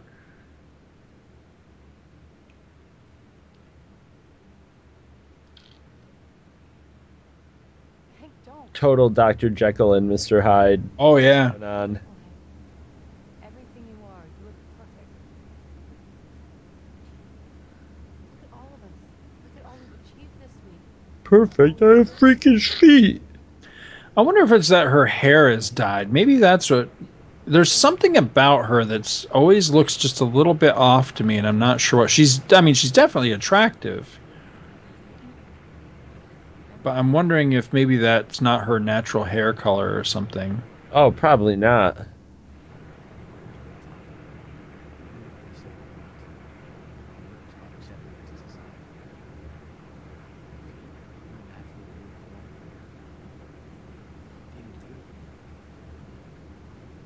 Oh, you just blew it, dude. Yep. Oh, hmm. Totally not what she wanted to hear. yep. Thought you might be getting laid sometime in the future, didn't you, Beast? Yeah, that's what you thought. Oh, he just crushed her. Yeah, most most guys, the biggest thing in the way of their dick is their mouth.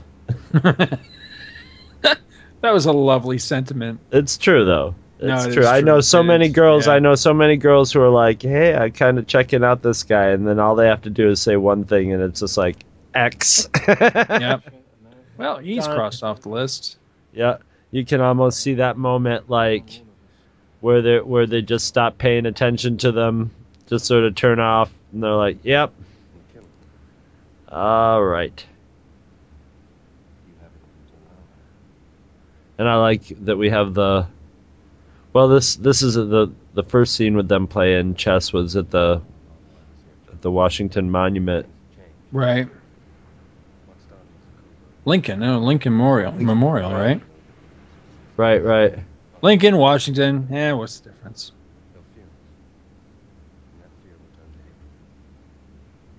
He's right. That's the that's the thing with this is that it's not about his philosophy. I think his philosophy is right. It's his methods. Right, right. But I yeah, I find myself agreeing with him. If this if this really could Oh, I'd be happen, on- I'd be with really Magneto. true.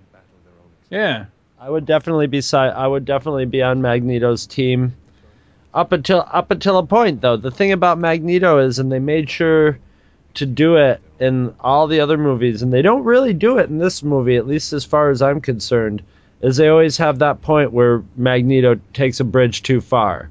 Right. Uh, where he's just going to murder innocent people for his own uses, you know, even though those uses to the some extent n- aren't good, but they're understandable.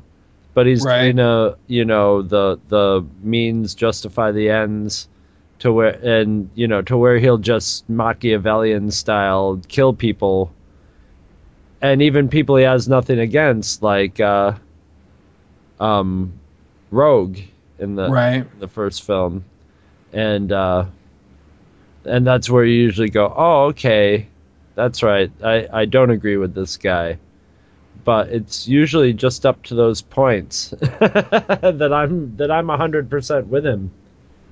Plus, I'd rather see a movie instead of seeing mutants making peace with humans. I'd rather see a guy who's master of magnetism tearing things up too. so, this is total. This reminds me of a little of the Ang- Ang Lee Hulk, too. Yeah. In a way, maybe it was because it was Yeah, this was a bit after that movie. It's very well done. I love that. Yeah. Seeing it through his eyes. It is. It is. It is total Jekyll Hyde. It's Yep. it's fantastic. Very well done.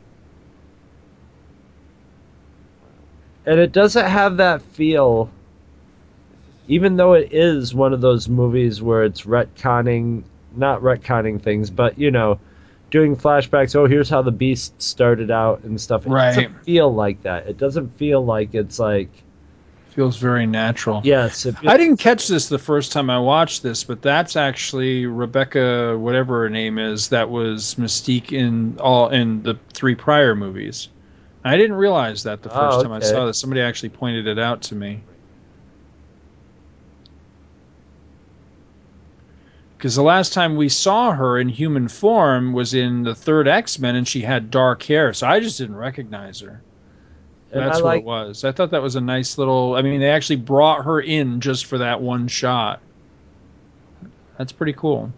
and i like that they have the the romance between the two you know the le- level layer of romance going on between these two because it's it's almost at the same has the same feel as the characters had in the later ones with old Magneto. You know, where Right. You were like, Yeah. I couldn't figure out if they were a a, a unit. You know, Right. or if maybe they had been in the past or whatever.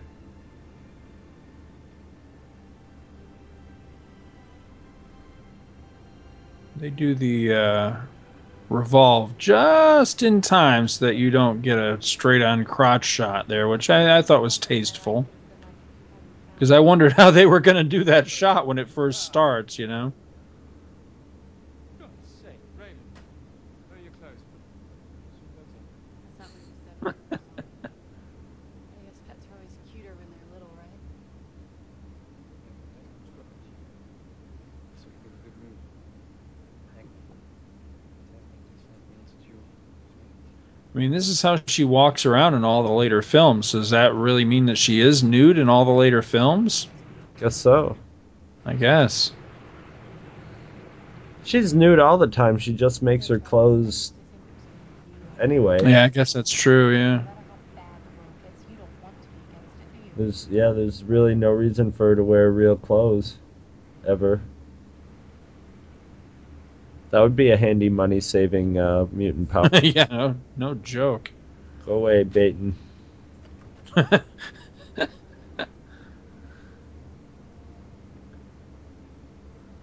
The superintendent's going to be pissed. What the hell happened here?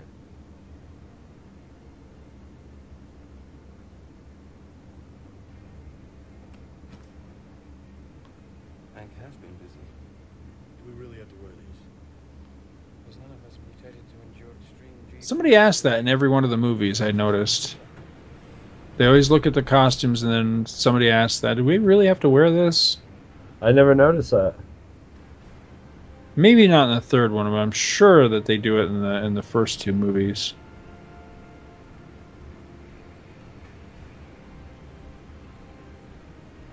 I like that they're the classic yellow and black.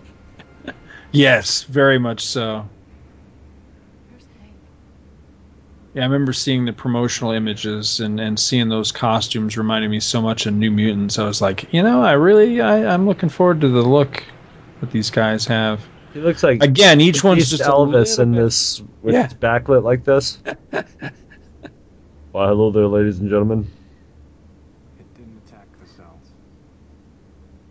It enhanced them. It didn't work. This is one of my very few criticisms of this movie is I'm not so sure about the Blue Beast. He works pretty well. I didn't like that they Looks went like the for Wolfman. uh, yeah, I, I didn't like that they went for the uh, the cat faced beast look because that was a later look that was adopted. I, I really don't. I'm not crazy about that one. It works though. I wasn't. Even I gotta admit you look pretty badass. I think I got a new name for you. Beast. you sure you can fly this thing? Of course I can. He looks like the actor eventually played Kirk. He looks stoned all the time in this movie though. Who? uh Banshee. Oh, Look I'm like- talking about um, Havoc. Oh, Havoc. Yeah, yeah, you're right. Status of the cargo ship. What's his name? Pine? Chris Pine? Fine, yeah.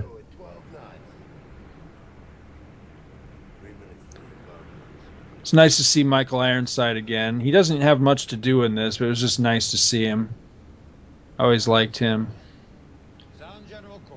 He was actually the voice of Darkseid in the DC animated universe, which I thought was pretty cool. I hadn't seen him in anything in a long time up to when I saw this movie. I don't know what he's been doing. Yeah, I like both of these captains. You don't really have too much of to work on, but you get a good idea of their characters. That neither Right. want to go to war. That guy is just creepy behind him. Tarkin there behind him. He looks like he's just trying not to crack up. It looks like he's just gonna start insanely giggling like hee at any second.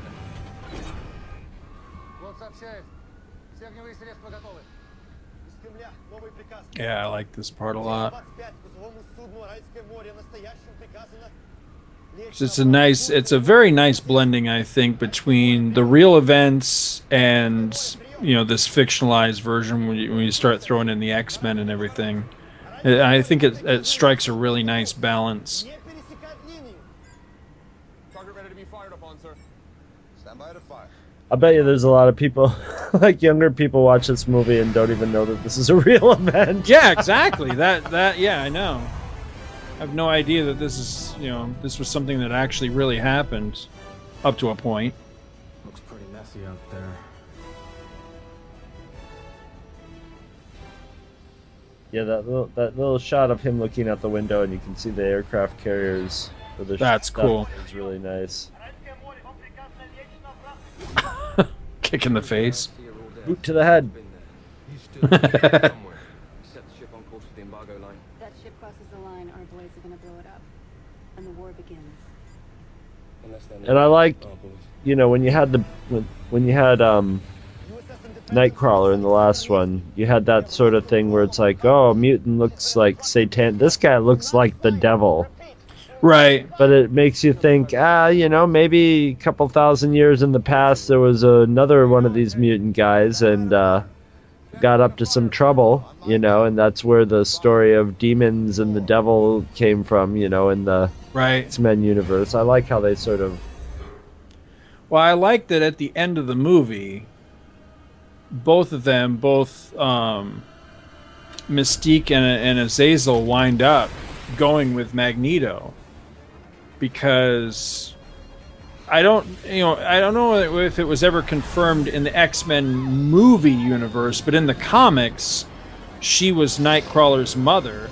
Azazel is clearly his father, so I like that they put them together at the end of the movie to, you know, to where that character could be created. Maybe they can use him in later movies again. The Russians, they have fired on their own ship. A little warning next time, Professor. Sorry about that. You alright? Son of a... Give me Sinclair on the horn. I want a new set of orders. Give me Starfleet Command.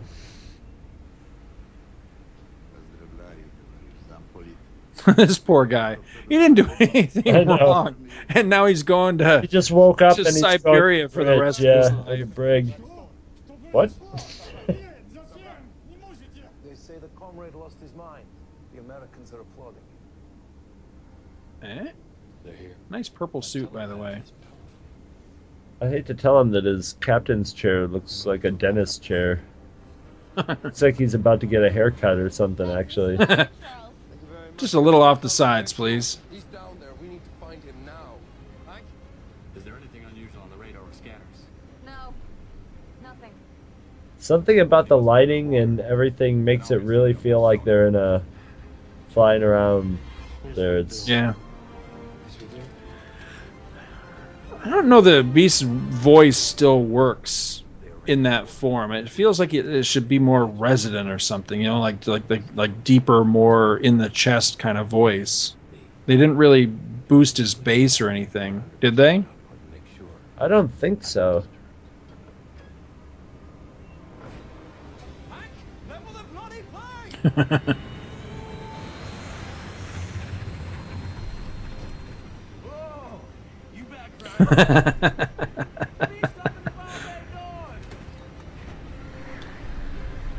I don't think you could survive that wind shear falling out like that, but I can go along with the gag. I don't know. It, it you know it seems like they're going real fast because they're right up over the water. Right. But like, it's when you're in a plane, you got to be going pretty fast. That's actually jet fast though. I was gonna say I jumped out of a plane and we were going pretty fast, but not not that was a propeller plane. Smack. Yeah, that would pretty much uh, knock you out cold. I think. That is a great Yeah. special effect. That oh, I love it. Ow.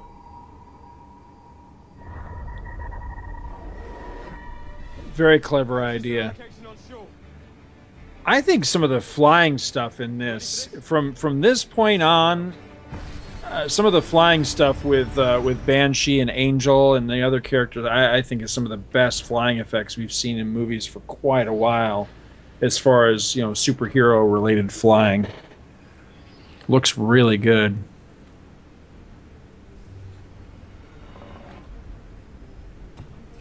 I keep expecting to see like red makeup stuck to anything Yeah. that he touches. They've done a good job with that to where it doesn't rub off or it doesn't look fake. yeah. I think the red actually looks a little bit better than the than the blue makeup the other characters are wearing in a lot of ways.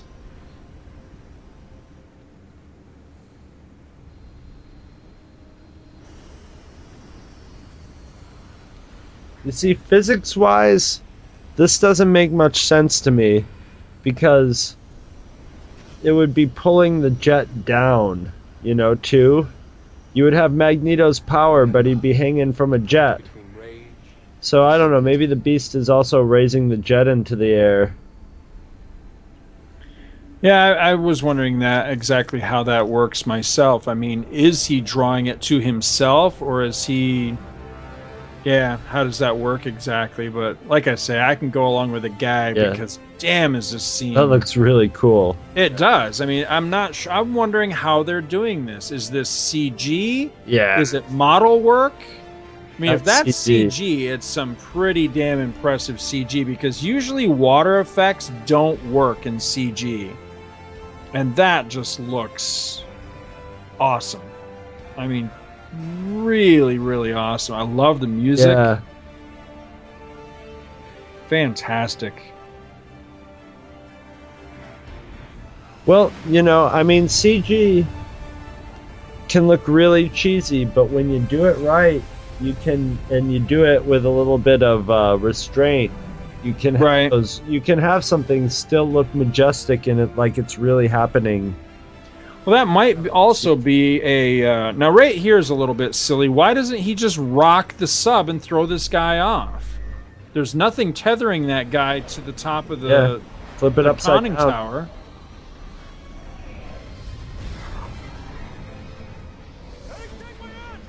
Maybe it was all he could do to Yeah. do what he was already doing, though.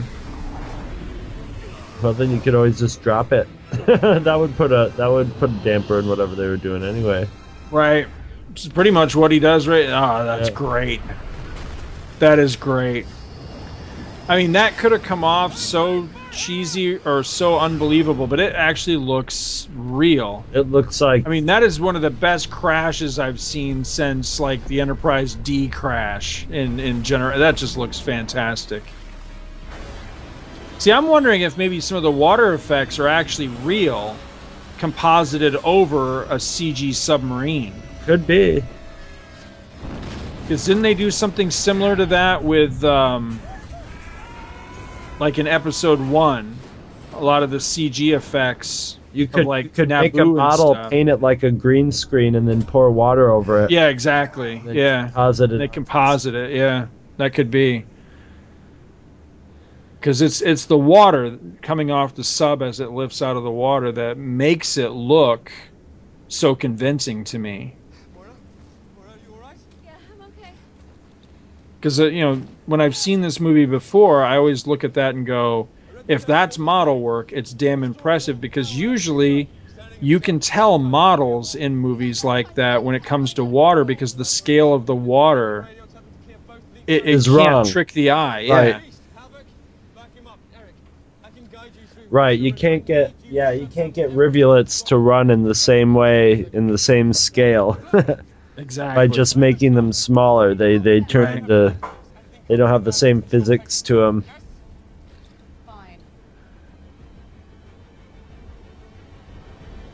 They didn't have that problem here, which is why I wonder, you know, how the, how exactly they did that.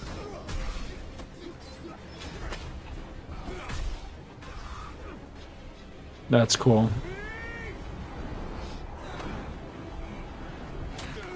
We go. You go.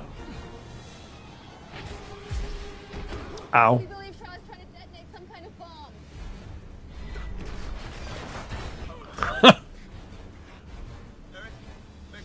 I love that he just runs right over his body, basically.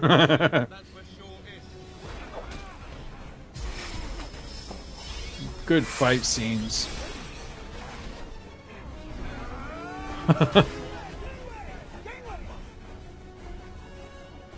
well, I'm guess I, I hear in the new movie that these characters are picked up in the 70s. I hope we get all the same guys too. I, I hope that we don't get like you know X three syndrome where you know we got attached to like say Nightcrawler and then he's not in the next one with no explanation. I hope we get all these guys back again because like I said, I really do like these guys. I want to see Havoc and Beast and these other ones in there.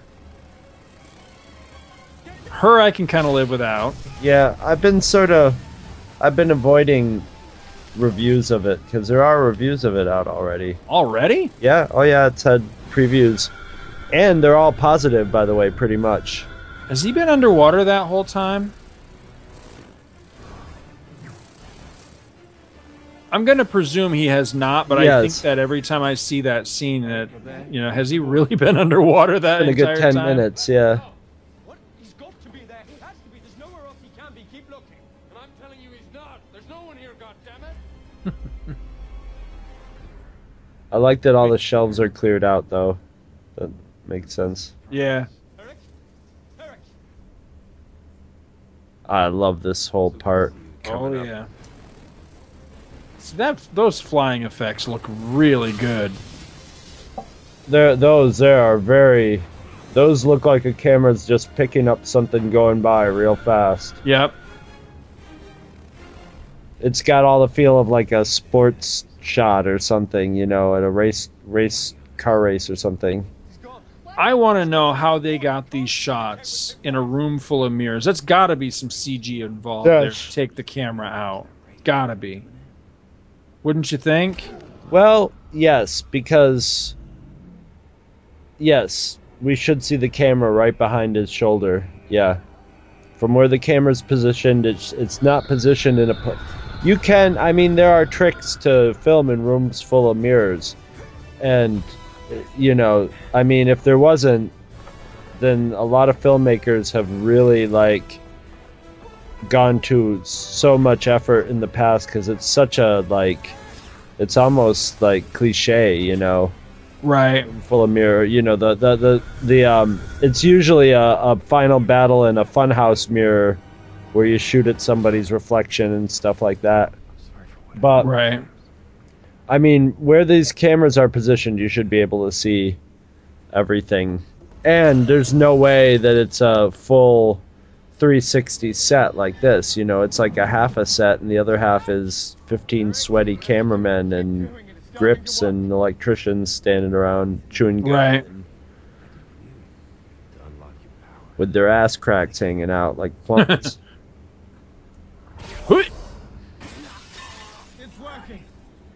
what i love about this is he's totally screwing himself Yep. by breaking those mirrors Doesn't even realize it. Yeah. And that's another thing I liked is a lot of these movies, no matter how much I like them, the the weakest part is always the third act boss battle, Right. And this is not your classic boss battle. No, it's not. This there's nothing weak about this scene at all. No, it's not just like the uh, all the Iron Man movies suffer from. Pretty much every superhero movie suffers from it. No matter how good, it just ends up with a, a boss battle at the end.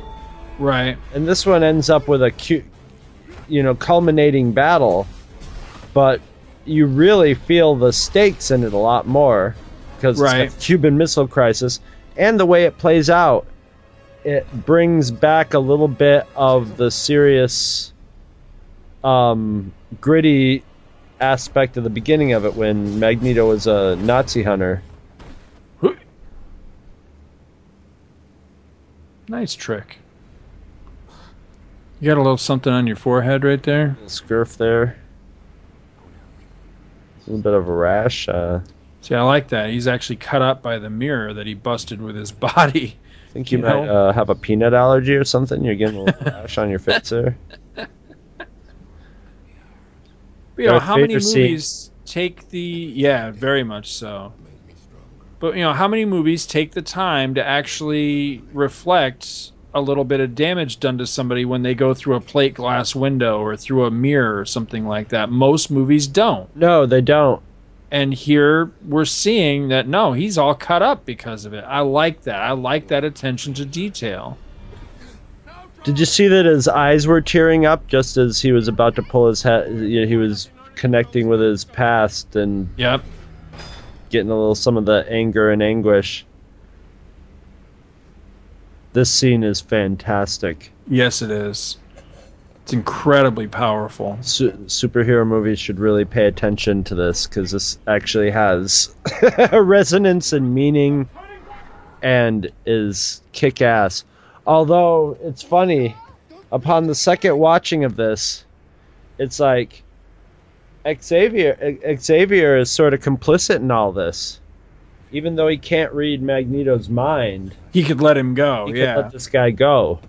but he knows that he can't do that. He can't let him go because he'll kill Erik. But at the same time, he's also got to experience Unfortunately, what's going to happen here. I love it, and I love how they film it too. I like that they didn't just freeze frame Kevin Bacon, so you can actually see a little jiggle in him from time to Yeah, time. a little of and the first like- time I saw that, I thought, well, that's kind of you know they they should have fr- freeze framed him, but I like it because it actually you can reflect that as it's his struggle to break away from Charles's hold. He's, I like he knows what's going on. Right, He he's sees what's going on, cognizant, and yeah. and for the first time he can't. And I love it, and he just. Ah, I, I love it. Nice See how the camera the moves? Just I love it. It's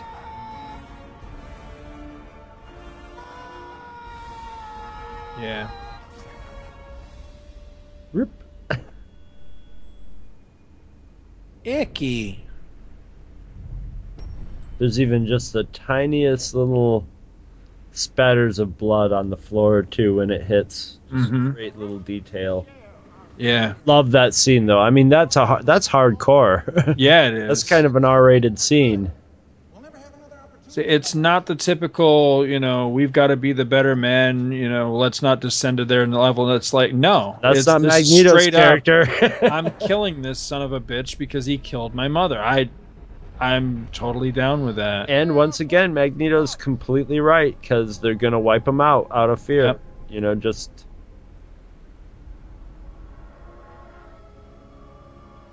Crunch. the human slot. That's that nasty sound when he hits the ground right there.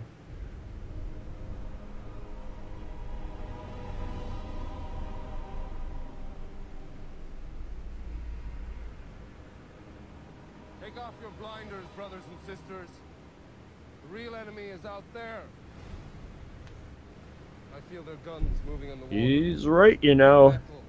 Yep. us. Americans. Soviets. Humans. But I love it. I love that they don't play it black and white. You know, Xavier's got a point. Magneto's Magneto's got a big. ac- Magneto's actually got a way better point than Xavier does. I like his dialogue in this. That there are several parts of the movie where he he makes very salient points, and where he where he tells Charles, you know, are you really naive enough to think that they won't battle their own extinction? I, that's a great line. He's got that one, and he says something Hundred percent right. here about you know the Neanderthal running scared. I like that one too.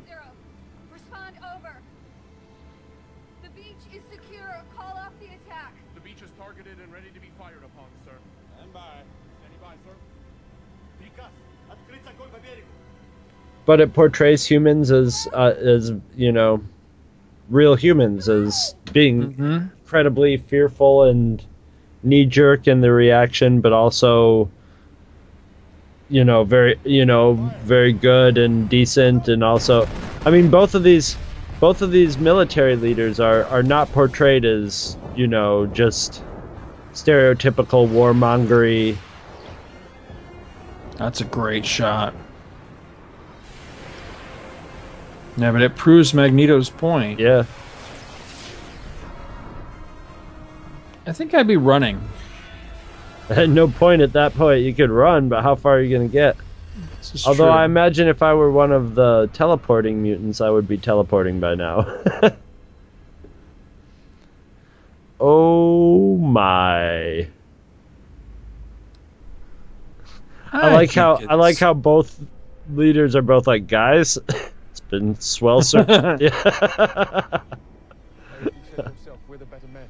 This is the time to prove it. Hope you I like how Charles makes a critical error in trying to reason with him. Right here. Just following orders. That was completely the wrong thing to say. Yes. There's a lot of that in this movie. There's a lot of people saying the exact wrong thing at the ro- exact wrong time. You know, owing, you know, in the context of someone's personal past. Oh shit.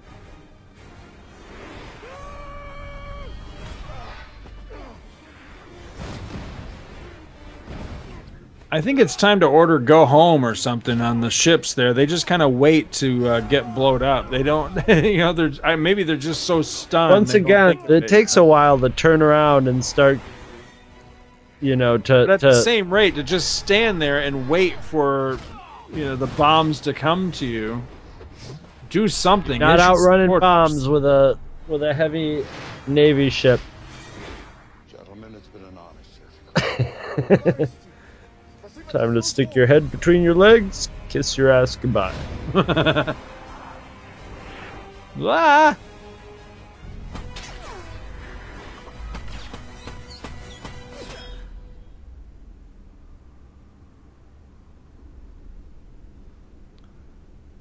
Oh yeah, that's right. He's crippled. I totally forgot.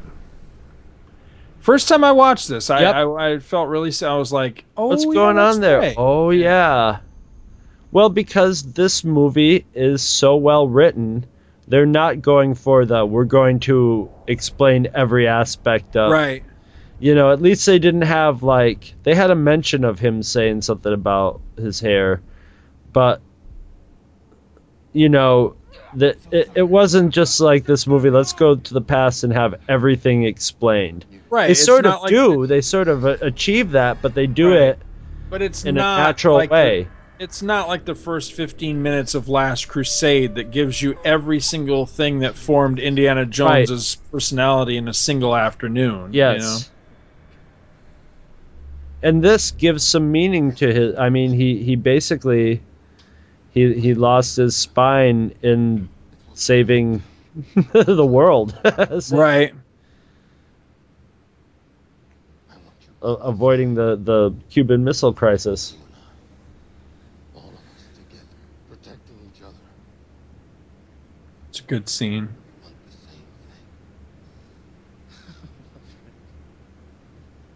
Sorry. No, we do not.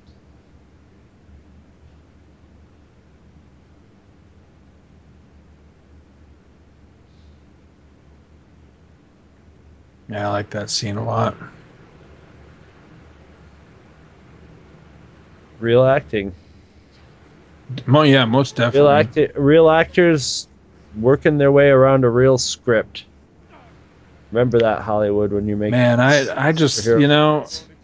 the the you know the thing with this seeing it the first time is that I didn't expect any of this. right. So now I hope that hasn't set me up for a big fall with the new movie because now I'm going to go in expecting at least this. You know what I mean? Yeah. This movie has has set a, a new high watermark, and I'm nervous about the new one. As much as I'm looking forward to it, I'm nervous that everything that's made this one great behind the scenes is changing because it's not the same director, not the same composer.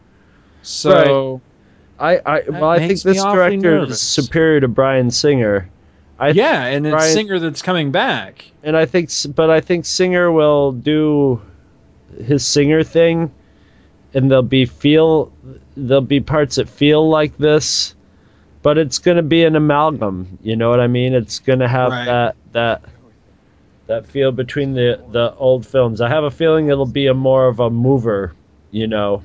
See, I still say that they- one thing to another movie like his other ones.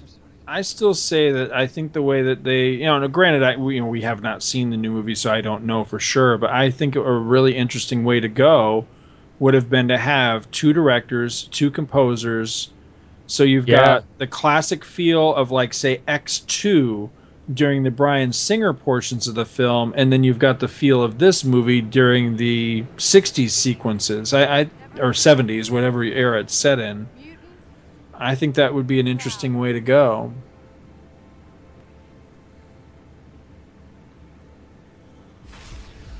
It was a nice effect.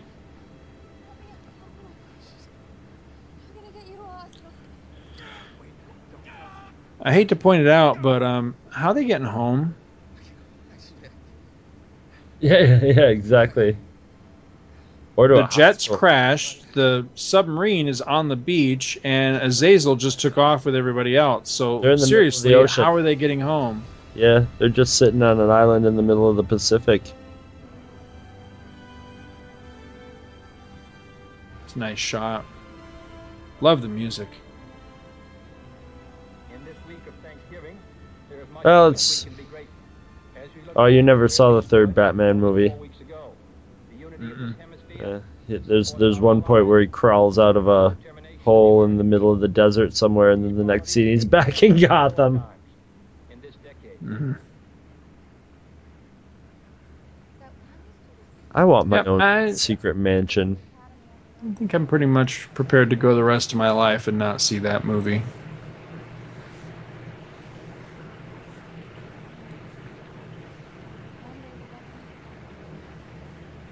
I thought that was his plastic wheelchair at first, but I don't think it is.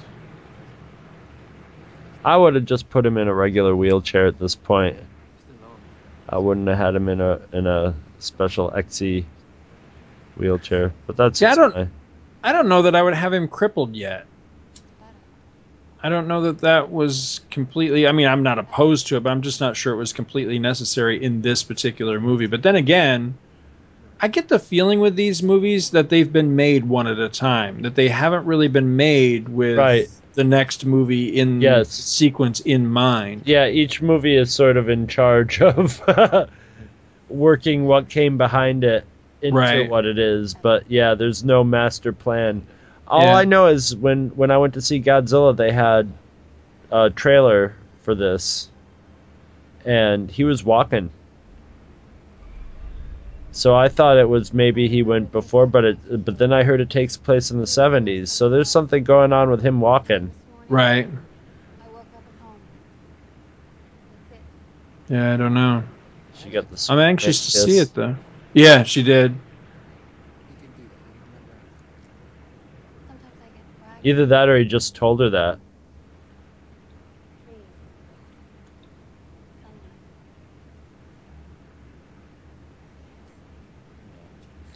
I love that.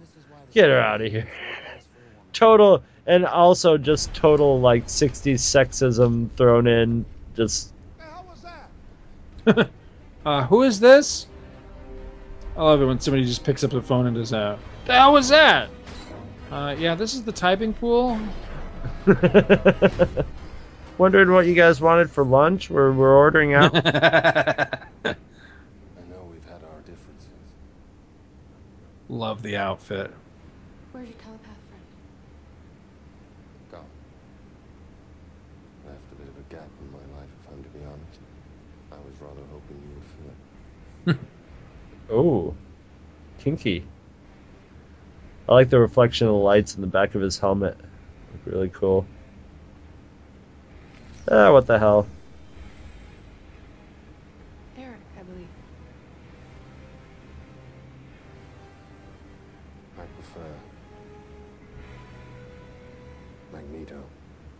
Love it. I'm rocking the helmet. Doesn't give Love it. notes. This uh, credit sequence is fantastic too. Yes. Very much mirrored on the old uh, broccoli bonds. Mm-hmm.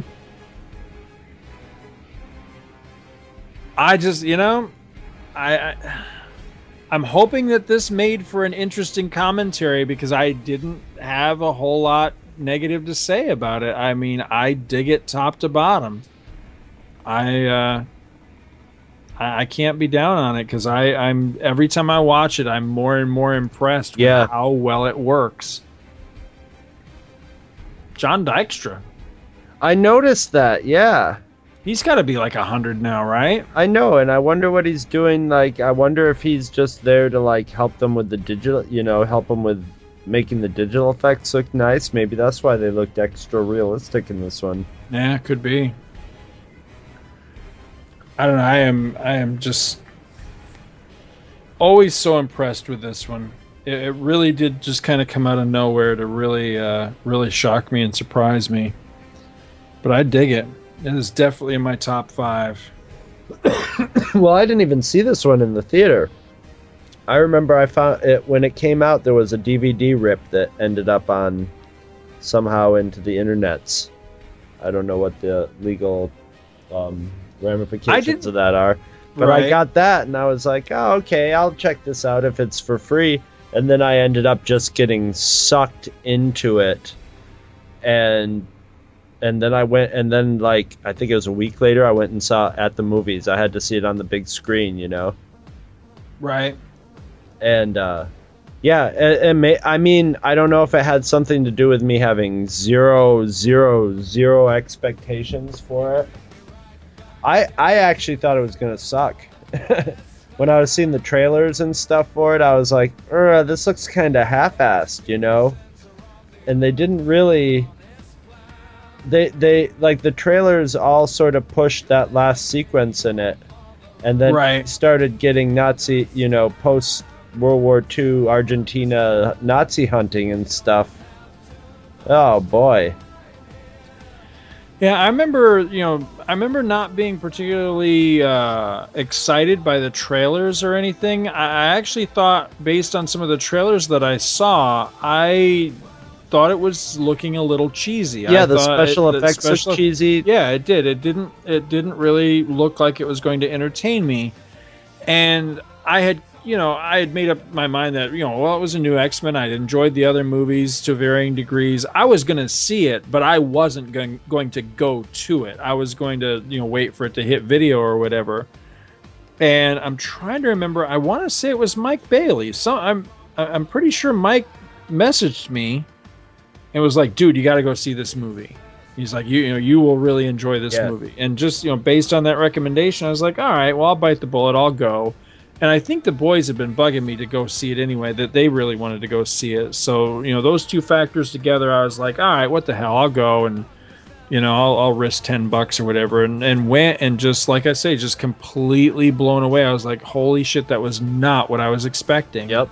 you know, I really went to this thinking that eh, it'll be all right. You know, it's a, it'll be a, a, a nice way to kill an hour and a half or whatever, and just top to bottom, you know, top to bottom, just blown away by it. Hats off to the writers. That's all I gotta say. Absolutely, It, because it is. It's got a, it's it's it's got everything that this kind of movie needs. It's got a really strong uh, story and uh, it- it's well plotted out. It's, It's well got a s- directed. stronger story than it actually really needs. Right. Yeah. It could have gotten this movie could have gotten away with being a lot more light and cartoony and colorful, which is what the trailers made it look like it was going to. Right. Yeah. Definitely. And um, in, instead, they really sh- they really shaded it in very well. And I mean, I the, think- the the bad guy is always the most interesting character, so that that always helps.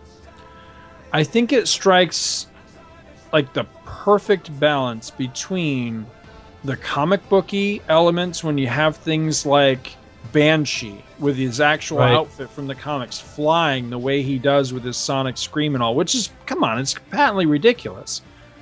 It strikes a nice balance between that and trying to take that that semi real world approach, but without pushing it so far into the light that it makes it Right. more ridiculous. While still And again, acknowledging you know, this you- is a superhero movie. Right, but I mean, you had said it yourself earlier that you know Hollywood needs to look at this and learn some lessons. That's one that could definitely be. I mean, DC could needs to really study this movie and take a look at it and and see, you know, how it works. That you can do real world, you know, in a certain degree where you can still throw the the you know right out of the comics comic book element into it and still make it work. It, it's a it's It just you know, has it to can be, be- blended. It just has to be real enough. And this is something that I thought the the new Godzilla movie um, benefited from. It's just it, it doesn't have to be real enough so you could get a scientist in there and go, "Oh yes, you know, this is exactly how this would happen and this this would happen." It just has to be real enough so that you don't feel like the movie thinks you're a, a moron sitting there, you know, Right. thinking that oh they won't notice that you know this wouldn't happen this way. It gives you enough of a of a rationalization of why everything's doing it, and if it makes the characters um really relatable and interesting, then you're sold. You're in it. And then after you get out of the movie and you're like, that was great, you can maybe go back and go, yeah, that might not have worked or something, but you don't care, you know, at the time. So, yeah, they, I mean, it was just skillful is a word that comes up a lot when I think about this movie. Yeah. They, they, they had a lot of pitfalls to avoid with this movie. They had a lot of ways this movie could have gone really wrong and really sucked. And uh, they avoided all of them. And in avoiding them, they were actually. I can't remember what that fight, that martial arts fighting style is, where you use somebody's inertia against them. But Right. it used all the their like pitfalls against themselves and yeah, it turned it into a superior film. Absolutely. Absolutely. I the agree. pinnacle of X Men month so far. Most definitely.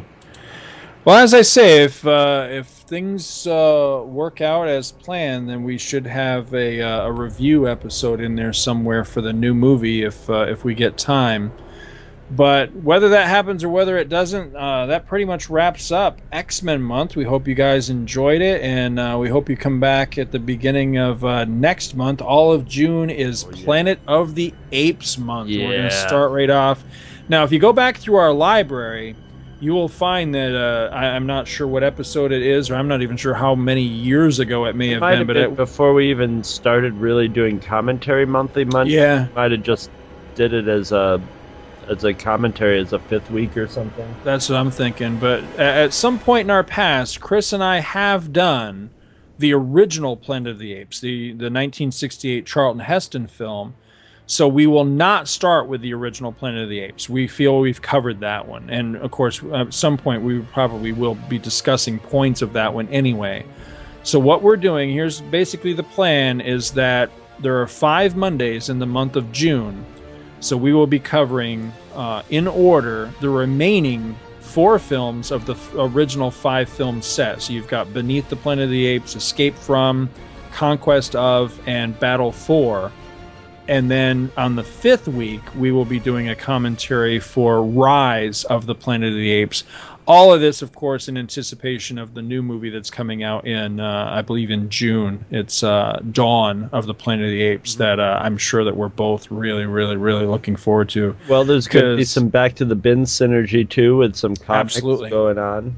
Absolutely, we uh, we are doing a crossover with uh, our buddies over at uh, Back to the Bins, and we will be discussing basically all of the Apes comics that uh, have existed over the years. We're going to start with uh, the Marvel Comics run. We're going to discuss uh, the Adventure Comics stuff. There was a uh, a a very brief blip on the radar, flash in the pan style comics company that was out there at one time called Mr. Comics, which was a, uh Canadian uh, publishing house. They published a, I believe, if I'm memory serves, I think it was a six issue miniseries uh, related to the Planet of the Apes.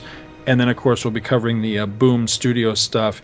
And somewhere in that mix, I'm sure we'll, we're going to try to find time to talk about things like the Power Records, and Gold Key Comics was actually the very first company that ever adapted uh, anything Planet of the Apes. They uh, they did a one shot adaptation of Beneath. That uh, again, you know, I'm, I'm sure we'll try to find time to talk about all I'd that love stuff at some point. that. So, yeah, love to see what that looks like. yeah, it's actually pretty cool. I, I have a, a CBR of it. I don't have the actual issue myself, but really looking forward to this. Um, I don't know about the other guys, but man, I've been living in Apes World now for months, getting Uh-huh. all this shit read. I have read pretty much every comic related to apes now, and uh, it's been a labor of love. I've I've really had a blast doing it. So can't wait, can't wait for both the commentaries that we're going to do here on Two True Freaks and uh, and all the comic talk that we're going to have over on Back to the Bins. Really, really, really looking forward to it.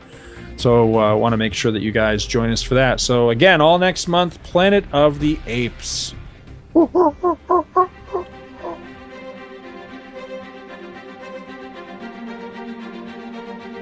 If you shop at Amazon.com, please consider using the link at twotruefreaks.com to shop there. If you use this link to go to Amazon and then you shop, Two True Freaks gets a little cut of what you buy and it doesn't cost you anything extra. So you get to shop as usual and help out the Two True Freaks at the same time.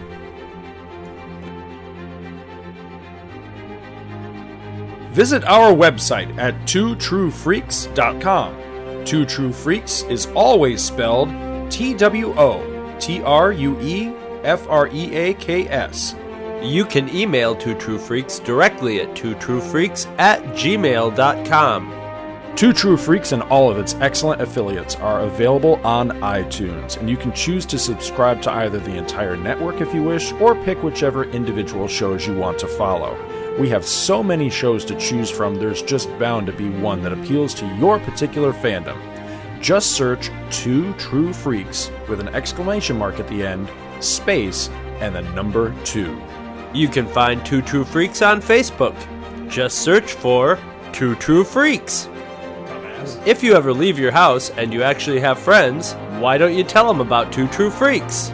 If you've enjoyed our show, please won't you take a moment to rate us on iTunes?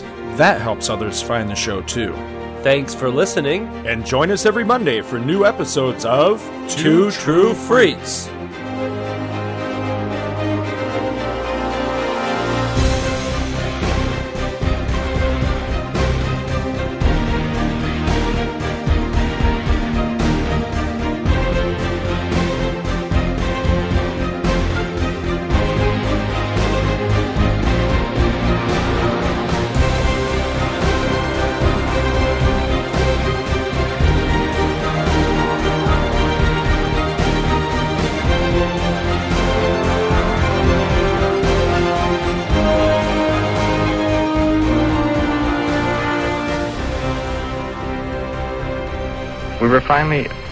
Invited aboard one of these spacecraft, which landed near Ann Arbor, Michigan on October the 24th of 1954.